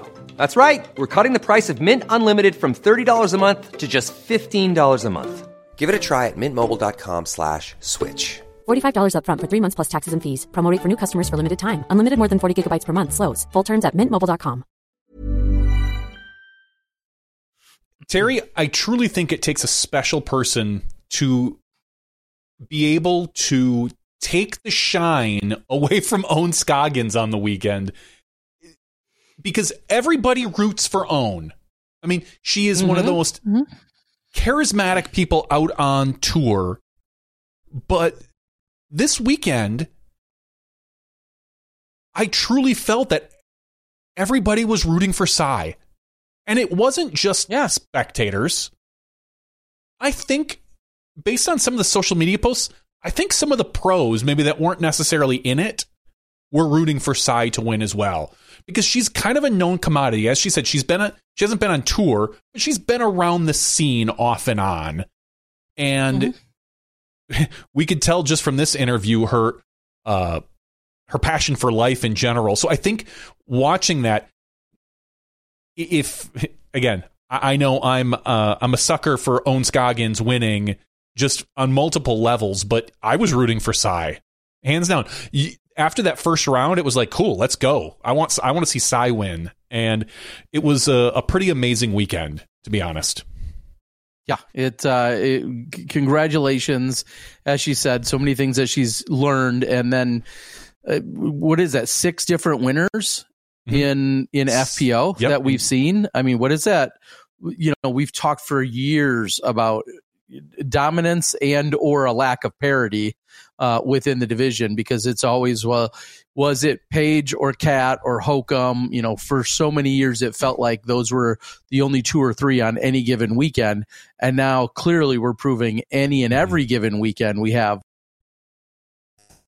different contenders. I think Paige, of course, in the field, and she said how she was so excited to see it unfold this weekend. So, uh, congratulations uh, yet again. Like you said, impossible. It feels impossible not to root for her, and um, you know everything she said here tonight just backs that up. It was uh, awesome to see. So, yeah, and and dare I say, I mean, what a weekend then in, in a sense in a similar sense similar but different sense of course for west side in that on the other at another big event taking place again selfishly when i was covering but on the mpo side playing for west side another big fan favorite in matty o and him taking down this weekend as well so all in all not a bad weekend for team west side yeah, both of their top players on their team uh, what God, what what is their team called? It's got to be something clever, I'm sure. The Warlords. The Warlords are the top mm. level team of West Side. There's only two of them. It's Matty O and Sai Ananda. Hmm. Okay. So get, getting Warlords this weekend. Get, getting two wins is, in a weekend is great for any manufacturer, and especially a smaller. Uh, yeah. It's funny because we consider West Side like just a smaller uh, entity when now they are a part of this much bigger entity, possibly the biggest one in disc golf, but they are a subset of that. So it's pretty exciting to for it's got to be exciting for them to see that they made some bets over the last year or two and they're paying off. Yeah, well, uh, so speaking of which, I'm going to jump right into just a couple of the uh, results that we saw over at the 18th Open at Tallahassee, sponsored by Visit Tallahassee. Just when you thought the the event name over in Texas was was a long one, technically this one uh, probably challenges it in terms of the overall characters.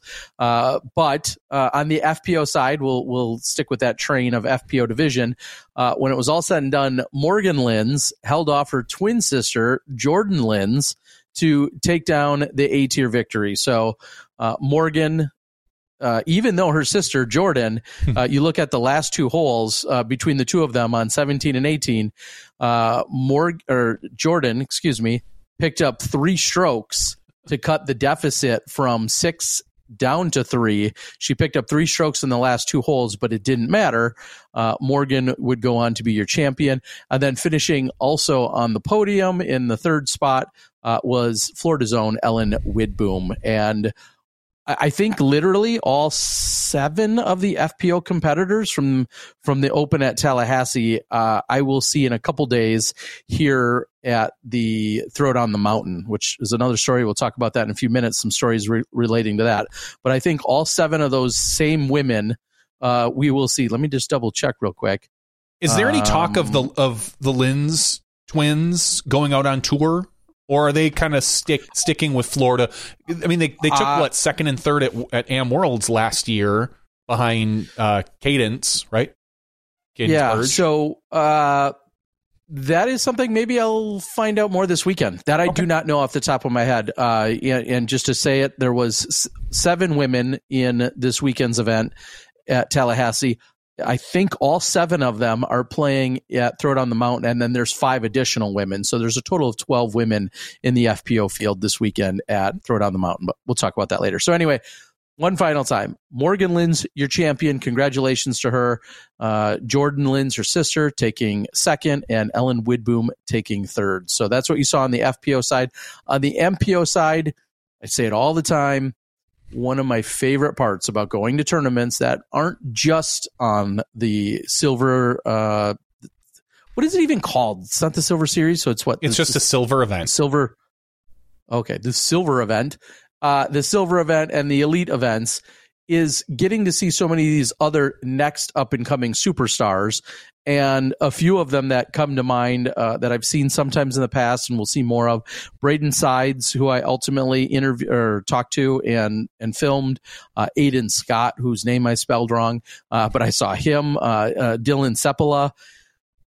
just these are players that we're going to see in the next year, two, three, five years, and then they're going to be out on the tour where they're going to be playing more regularly and we're going to see them on lead cards. And i'm going to be like oh yeah i saw that guy in tallahassee. I saw how he handled himself. Uh, you know those are the kinds of things that i get so excited about seeing. But when it was all said and done none other than team west side the, the warlord himself i think is that you, as you reference uh, matteo orum uh, did take this down. It did feel like it was his to win. He did have a sizable uh, again, it's always just on paper, but he did have a, a pretty healthy um, margin when it came to just straight up player ratings when you looked at him for the weekend. And I was going to say he was rated 1040 coming into the weekend, and his next closest competitor uh, was rated 1019, Silas Schultz at 1018, and then a lot of 1018s to, you know, so on and so forth. So coming into it on paper, he was definitely a favorite. And when it was all said and done, well, he came out ahead. So congratulations to him. He shot 1055, 1043, and 1037 golf. So just a little bit above his rating. And to talk about the top five or so ish spots, uh, again, Orum, your champion. Silas Schultz uh, ended up finishing in second after a great second and third round. Uh, mediocre first round, really charged hard in rounds two and three. Casey White, who had again a mediocre first round, charged back pretty hard in the final round to get the third podium spot. So uh, Orum, Silas Schultz, Casey White, and then uh, Sullivan Tipton in fourth, tied along with Braden Sides. They finished in a tie for fourth. Aiden Scott in sixth, along with Mark Chapelonis from the vlogs. Uh, DW Haas, Haas and uh, Randy Deck, Duke. We're going to go with Randy Deck. Uh, finished uh, eighth, and then a two way tie for 10th with Dylan uh, Seppala, as I mentioned, and Matthew Alexander. So, top 10 open at Tallahassee. And uh, here, aside from the great play and the incredible park, the historic park that everybody loves, and the layout, we saw this for the Silver Series last year. My best guess, and go ahead and you know mark it on your tapes because that's what you do. Uh, put it on your calendars. I, I I I wouldn't be surprised if we see another promotion back to either a silver or an elite series for the Open at Tallahassee. I mean they I feel like they're doing everything right, mm-hmm. and it's probably just a matter of timing. Well, to didn't get you figured say out. That's in that's my guess. One of your social media posts, they had twenty thousand in added cash. Twenty thousand. That's a cash. pretty good start to at least get on as a silver event. And uh, that's not enough to be a pro tour event, but if you're able to start with twenty thousand and you're just a, a, an A tier, or whatever whatever they happen to be, and I'm throwing just yeah. in quotes there because being an A tier mm-hmm. is is a lot of work. Yeah, it wouldn't shock me to see some more Florida established um, pro tour events because we'll we'll get into the conversation right now. Next weekend is Throw Down the Mountain, which has been talked about as a possibility for a silver event for a few years now, run by Mike Barnett. And this week, the big, big, big news was that Paul McBeth purchased the property along with Dylan Cease, the MLB pitcher who is going to be opening day for the White Sox, one of the eh, easily one of the top five pitchers in the league right now, who happens to be an avid disc golfer, a friend of Paul. So we now have this throw down the mountain venue that hopefully will become a permanent course. And I think that that is if if Paul has his way, which he usually gets, my guess is that this might become a a stop. Whether it's a silver event, whether it's going to be a pro tour, I don't know, and I haven't been there. I've only seen it on footage. I don't know if it could be a pro tour event based on the course, but it feels like it would be a really good silver event. But who knows? Things could change now that we own the property. And I say we, I mean we as a community. we as in you, Dylan and Paul.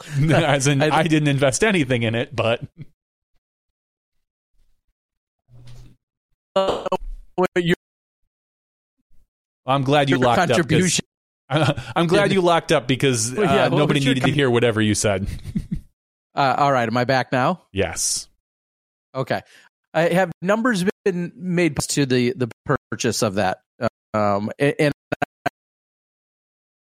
I asked that in we're on the Nick and Matt show last night. I ain't got time for that. Uh, but they probably, I'm sure, spilled some information uh, and or provided some, and I'm just wondering. Uh, Citizen X is saying 1.6. Okay. Hmm. Anyway, so I, I am not at I'm I'm not I, am not going to share anything that I don't know if is or isn't shareable at the moment. But um, yes, uh, someone's saying over a milli. Is there a milli? Sure. 1.3. So people are just making up random numbers now because 1.6 and 1.3 and then over a milli are all. I mean, that's all over a milli, right? Uh, they yeah, uh, they said 1.2. Somebody said 60 acres, 1.6 million. Okay, so lots of people are talking about 1.2 million. Um, yeah, over a million dollars, obviously. And I, I don't know what they said last night, so I'm just going to go on what I what I believe. I don't think there's any doubt. Well, let's back up they could do whatever they want with the property in theory. So like there's a course and there's been six or eight or 10 or 29 iterations mm-hmm. of the course. If you if you ever go out there with Greg Hosfeld, he'll tell you where every pin and every basket's ever been. Uh, no, uh, because please. he was one of the original. He was one of the original designers out there, and and and one of the guys that uh, made it all happen. Uh. I believe from way back in the day. So and and if you play with any old school people, someone like a Charlie Goodpasture or whomever, again, everyone will tell you where every pin's ever been. I think I could map them out, and I, I I've only been there for a number of years, for a few years. So anything is possible. I mean, there is clearly not. There's clearly a course that we're going to see this weekend that has become kind of the final version of the course that we've seen for Throwdown the Mountain, mm-hmm. and then a slightly scaled back version of it for some of the uh, lesser skilled divisions. That's been particular to Throwdown the Mountain and to Mike Barnett and Sun King. In theory, we all know now that they own the property, Dylan and Paul could go out there literally with bulldozers and do whatever they want with mm-hmm. it. So, what version of the course will we see and is is possible may or may not be uh, at all like what what it is today. And as people are talking about it, 63 acres, 60 acres, whatever the case is, somewhere in that neighborhood, there's a lot of property out there that is not being used for disc golf as we speak. I mean, a lot. I mean, you you as you roam around out there, if you're a disc golfer and you're roaming around out there, it'd be weird if you were not, uh, unless you're one of the cows, I guess. If you're roaming around out there, you're like, oh, this would be a good spot for a hole, or or oh, hey, this could be a tee, or this could be a pin there is a ton of that out there. And I'm sure Paul, throughout the last decade, has had plenty of those very thoughts. In fact, we've talked about some of those. So, the, the a course of any caliber and design could then happen. And and just to bring this full circle, I think one of the challenges that way one of the many reasons why we maybe haven't seen this as a silver series or on the pro tour, a cell phone signal has traditionally kind of sucked out there. And B, which obviously then prohibits live. And then B, because it's been rented property for all these years, we haven't seen permanent T pads put in, like cement T pads. We haven't seen a, a permanent structure of that sort. And they're essentially temporary T pads. And one of the primary uh, basics for for uh, uh, our elite series events and our PDGA majors and so on and so forth are a certain degree of T-pad uh, of whatever that is, but they're they have to have these they have to have T-pads that are of a certain standard, mm-hmm. and that's just a commitment that someone on a temporary renting the property for a four or six week basis that Mike Barnett and Sun King have done for the last decade has not been a practical solution for them to do. Now, again, when this land is it can be used exclusively for disc golf, all of those options be are now put on the table. And you're talking about a couple of guys that have a little bit of money in the bank that could then uh, be able to afford to do so and make it practical. And I think there's options of, you know, if this becomes either free or pay to play or a membership based scenario, whatever the case might be, it's it's now going to be a permanent disc golf course that just opens up a million more possibilities on the property. And I think that should be the most exciting thing for all of disc golf is just the fact that everything's now on the table. So after that dialogue or that monologue, I hmm. wonder if there's anything that's been said that maybe I either misunderstood or contradicted from what was said last night. But Tim's on the board saying they were talking about a lifetime membership of, for twenty five hundred dollars. Um, Ryan saying he sees a future where the pro tour starts in Florida. Um, you know, there. I, here, here's another challenge that I know personally this is kind of just outside of the town or city of Brooksville. This this is essentially an old quarry, you know, and cow pasture right now. There's not running water on the property. There's not electricity on the property. Like there's clearly infrastructure. Whatever ends up going there is, is one thing, but infrastructure is going to need to be established out on the property. And so those are things that I think a lot of people either don't know or don't realize, but that's going to be part of this overall process. So I'm excited to see what the future has. I'm excited to see how, you know, an event like throw down the Mountain and and and Sun King, how that relationship continues and in what form that continues and what they're doing. I'm excited to see all of the possibilities. But you've got two guys that love disc golf that do have a little bit of money. Um, yeah, it's uh, I think anything's possible. Did they get any cows with the purchase?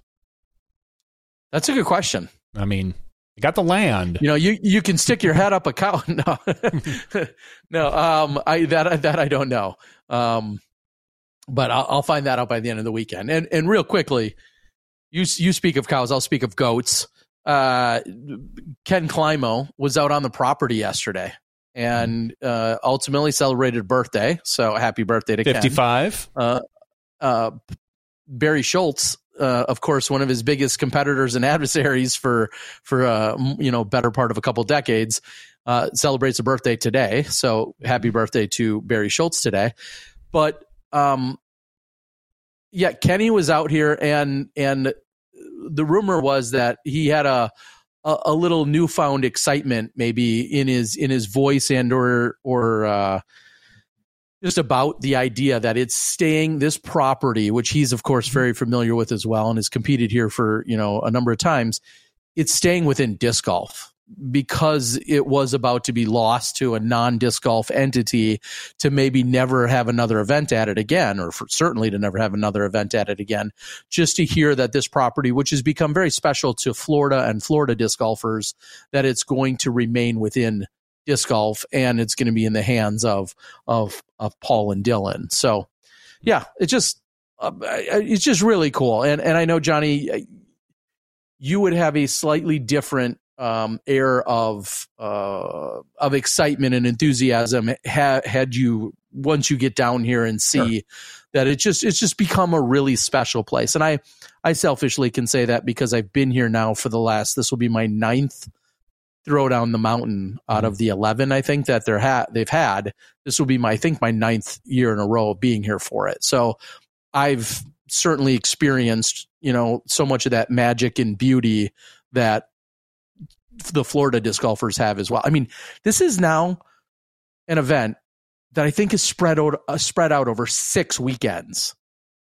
So, four weekends mm-hmm. of play over six total weeks where this course is available. Can you think of a more, I don't want to say spread out, but can you think of a more encompassing or, or, uh, yeah, just a, a, a larger scale magnitude single event, Johnny? No. no, I would be curious to know how many total players that is. Uh, we could do some math. I'm not going to do math. Smart could. No, no. But no anyway, math. no, I mean he's selling out every weekend. correct. You know, and um, you know, so you think about that. You know, some people run one or two big tournaments a year. He's essentially running, you know, a big tournament for four out of six weekends, all on a temporary course uh, without electricity or water. I mean, you know, ha- ha- hats off to to Sun King and and Mike Barnett. So, and I'm not just saying that because he's going to pay me, But he is going to pay you, right? But I think he is going to pay me. So, Well, let's keep the news anyway, in the uh, the southeastern portion of our country, and we're gonna move up just a little bit to Appling, Georgia. The Champions Cup announced. I guess technically, I think the announcement was today, but yesterday you could see on the registration that the Champions Cup opened up twelve more spots, eight in MPO. am I in now? Four in FPO. No, Terry, you just barely missed the cut. Um, but they're not just going to open up to the next people on the wait list. It is going to be play-ins. What? Okay, What? so I'm basically in. You're basically, I'm in, basically in. I mean, just get down there, play WR Where's the Jackson, first tee and what's what's the saying? Where's the first tee and what's the course record? and what's the course record? That's right. yeah, I Um, mean, come on. So we've got, and the plans are only open to the people who were on the wait list. I believe when they opened up, so I believe that's 26 or 27 MPO, and I believe nine or 10 FPO. There Okay. were there were 16 touring pros on that wait list. 16. Mm. Half of them are not getting in. I have to wonder how many are going to bother showing up to play in. Uh, Just if if, if you if you are, and I'm not picking on him, Casey White, Who and finished not- third this weekend? who finished third this weekend, but if you're not in the area, we'll say now he's different because he'll probably be in the area. He he tours. He's technically there today, but that's Yeah. another story. Exactly. But if you In weren't in the but yeah. area, would you travel out of your way to go there? You know, and I know Casey has actually been practicing that course pretty religiously over the last few weeks. Um, and he did last year as well. Uh, he went there. He went there real early last year, um, according to one of the interviews I listened to from him. But anyway, would you bother going, knowing that if you're if you're not James Conrad, if you're not Kevin Jones, there's a good chance you're not getting in. And the second question is is are some of those big guys not going to get in? Are we going to cuz WR Jackson is a course Yeah. where you could go out and shoot a couple under par. You could go out and shoot a couple over par and your round didn't feel that different. It's heavily wooded, it's long, there's a lot of danger to get into. I'm actually uh, I'll say I'm excited to know who does and doesn't get in. But I'm also disappointed that it had to come to this for some of our pros, as we discussed last week. Uh, So it's going to be fun. Well, it's going to be fun, fun, Um, fun to hear people chatter about this. Well, and and just right off the bat, for starters, I take a look at the the uh, wait list, which I'm going to put in the chat for anyone that cares to look. Uh, as I'm looking at it, some of these people are, are I'll say, more obvious. And first of all, like you said, if you're on the road and you're touring and it's and it's logically it's a four hour trip for you that maybe is a no brainer right that it's no big deal of course i want to play in the major i'm going to drive the four hours i'm, I'm trying to get in somebody who might be more than that or says well if i don't get in that then maybe i take two or three straight weeks off. You know they'll have to obviously wrestle with that decision on their own. But then you look at a few of the people like i just think right off the top of my head someone like a matt dollar uh, or uh, an Evan Scott who lives in South Carolina. Some of these people that are like, it's not quite their backyard, but it's kind of their backyard. They seem like a no brainer. Like, oh well, I'm going to for sure go try. Now, will um, uh, I, I I'm trying to think of somebody who's maybe kind of sorta on the tour ish. You know, Ben Wolf. I don't know where Ben lives uh, or Ben is out of, but like you said, will he will he then still go take his shot? Yeah, maybe. Um, there's so many other people that I think are for sure going to, though. I mean, you got to assume Aaron Gossage, Ezra Aderhold, Andrew Marwede, Double G, uh, Andrew Presnell, Kevin Jones, Austin Hannum, James Conrad, Nate Perkins, Luke Humphries, Noah Meintsma. Those guys are all, Casey White, Tim Barr. Those guys are all on the tour. You have to assume they're going to. They, they built it into their tour schedule, maybe prematurely, but they built it into their tour schedule. You have to assume they're planning on it. Yeah. So, uh, yeah, it, it's a great question. And, And- then you said how four spots in FPO? There are four spots in FPO out of the six people. There, I thought there was eight, Five. but there's Now it shows well as of right now it shows five women on the waiting list, and uh, I I do not know Silva uh, Saarinen Sa- Sa- Saarinen. Uh, otherwise, you have Leah Tsinajinnie, Haley Childs, who lives right there, Jessica Weese, and Emily Beach. Um, so four of them, you know, are are well, three of them are touring players. Uh, I do not know Silva personally, and Haley Childs I know lives nearby, but isn't necessarily a touring player, but would likely still come give her a shot at at uh, uh, earning her way in. So yeah. Uh, anyway, it wouldn't. Yeah, I guess. I said it wouldn't shock me if one Yeah. of those if one of those FPO didn't make it in or didn't even bother to show up, and then all four of them just get in. That would not shock Uh, me either. uh, as I'm guessing, Carney is either being funny or or not. But yeah, someone initially said is there going to be five on a card, or uh, Carney uh, had said uh, hole 18 and hole 18A and 18B plus ghost cards. No, none of that. None of that silliness.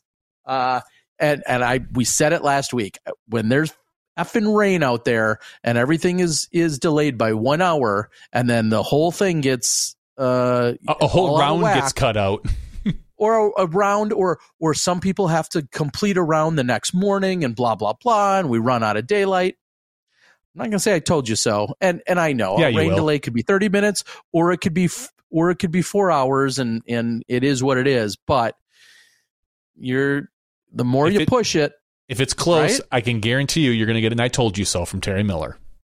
Count it. you're we're we're officially playing with fire at that point right We are. so anyway all right uh so that was announced what today you're saying or yesterday or I believe the, the actual announcement went out today, but I did see the spots open up yesterday on the wait list, and I had gotten some inside information, which is why I made the joke last week with Paige Pierce to maybe not necessarily count on Nate Perkins because uh, I knew that they were going to be he, opening he up. may attempt to qualify. He may attempt to or, qualify. Or maybe, as Paige said, maybe he's hundred percent committed Uh, yeah, to caddying, and he he removes himself from even attempting to qualify. I mean, that's obviously possible too. So, oh, 100%. That could happen. all right.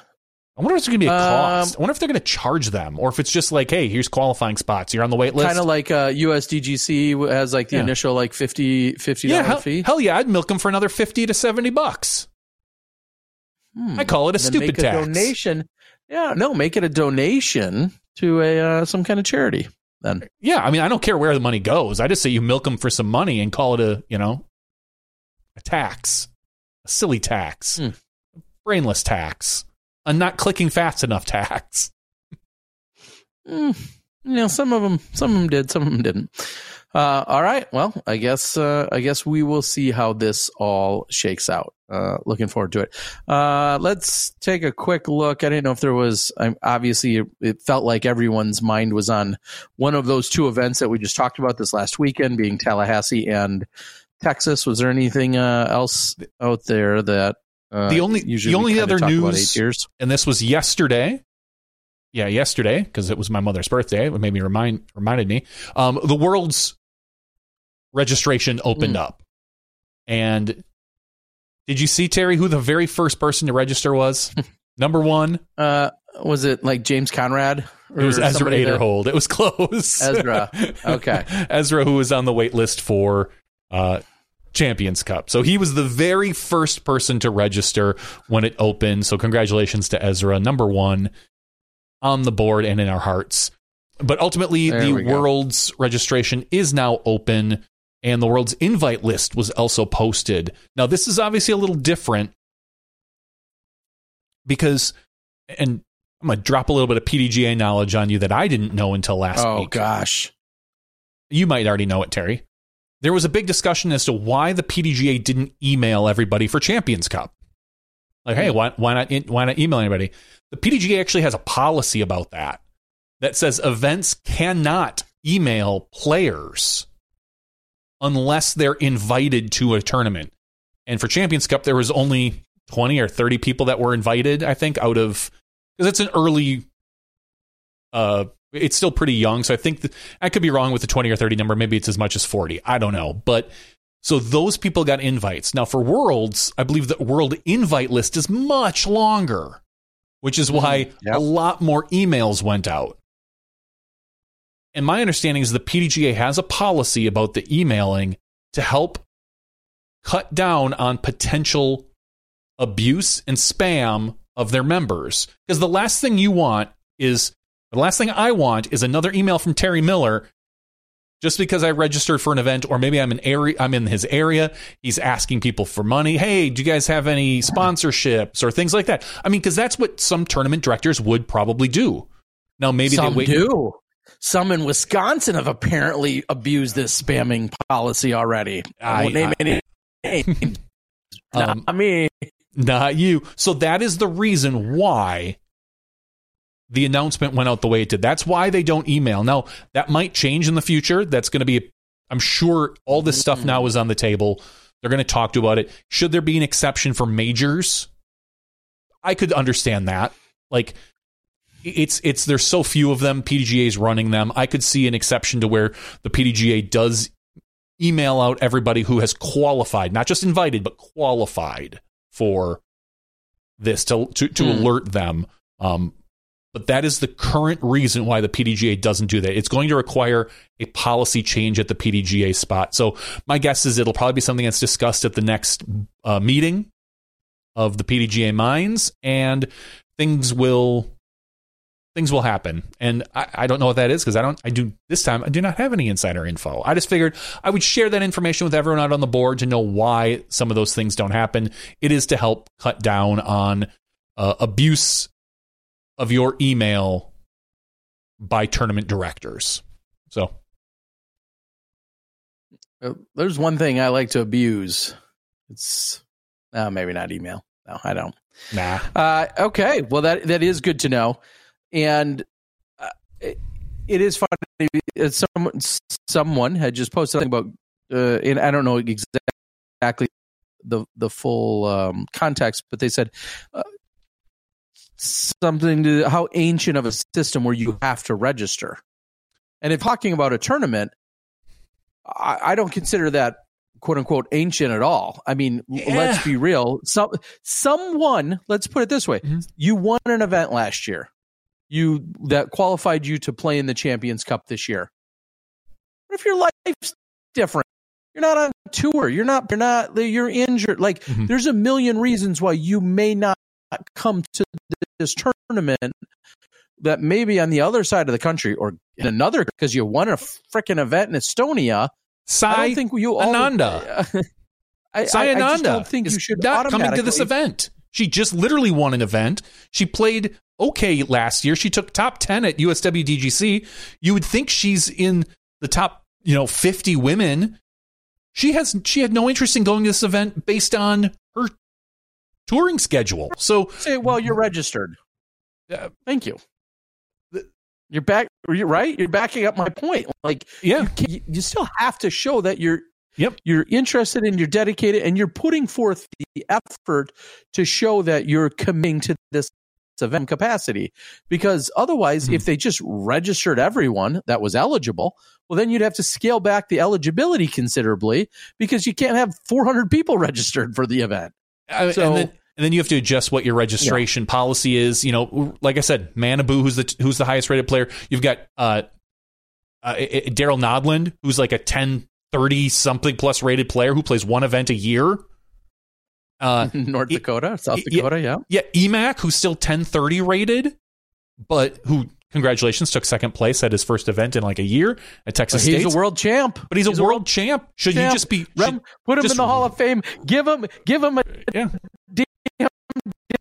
disc for signing up. I mean, like there, there is this interesting notion, and I'm all about rewarding and thanking and and providing some perks to some people for some reasons, but a lot of people want to stretch perks and not Nate Perkins want to stretch perks out to to being a hundred things deep in a hundred different eligibilities, and if you fulfilled every one of those, then there's mm-hmm. going to be no no one's going to be special for any reason.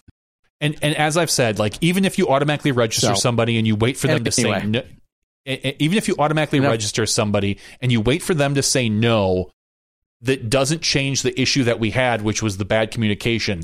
If you're if if Ezra was registered for this and it went two three weeks and no one heard from him, they pull him off the registration. There's no difference in what happened. That's my idea. Now, the maybe the argument is you know, you just lock in all these players. Every tour player gets locked in for X amount of time, but then we're going to have the issue do we have the problem still of do we care if these events fill? That's really the next question. Do we care if there's 100 people playing or only 70? Those extra 30 that could fit, does it matter? I mean, do, do we care if if the guy who's 999 rated who waited there and waited there and waited there for to open up. If he plays I, I, I don't know. Because it used to be that those bottom people were all feeders for money to the top pros. You know that's how we made a bunch of the money and made up for for you know the uh, the purse. That's less and less relevant now. Not that those don't still count but if if you take out 20 or 30 people at 350 bucks a piece, you know, six, seven grand out of the purse on a, we'll just probably say a, a, a $75,000 purse is my guess, somewhere around there, maybe more than that. Maybe I'm miscounting, but I don't know. That's, that's a whole nother question that we need to have.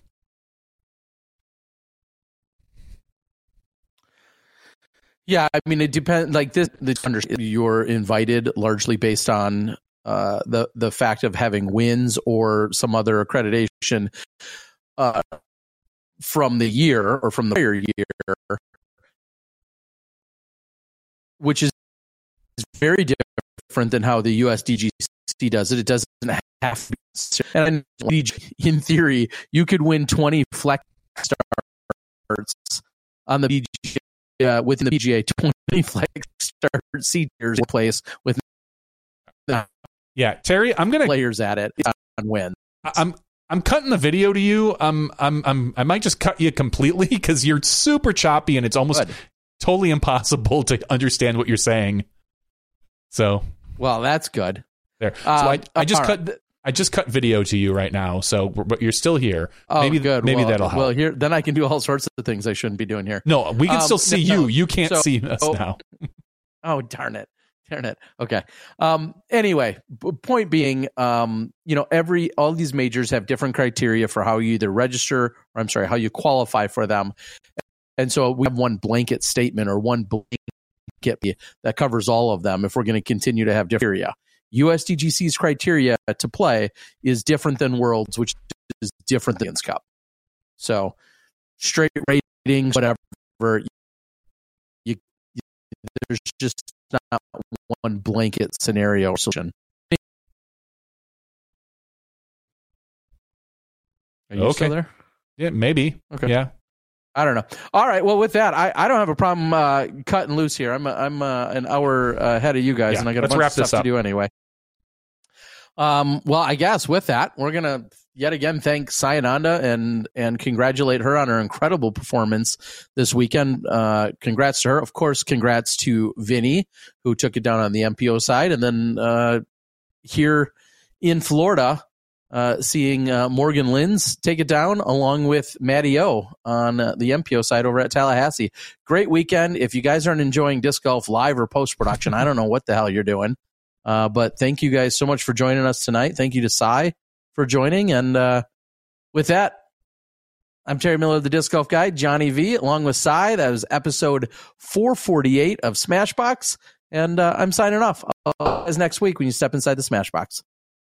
Thank you to our $2 and above patrons. Your name is listed below in the credits. If you are interested in being listed as a producer in the Smashbox TV credits and supporting this and other fine podcasts, please visit patreon.com slash smashboxtv.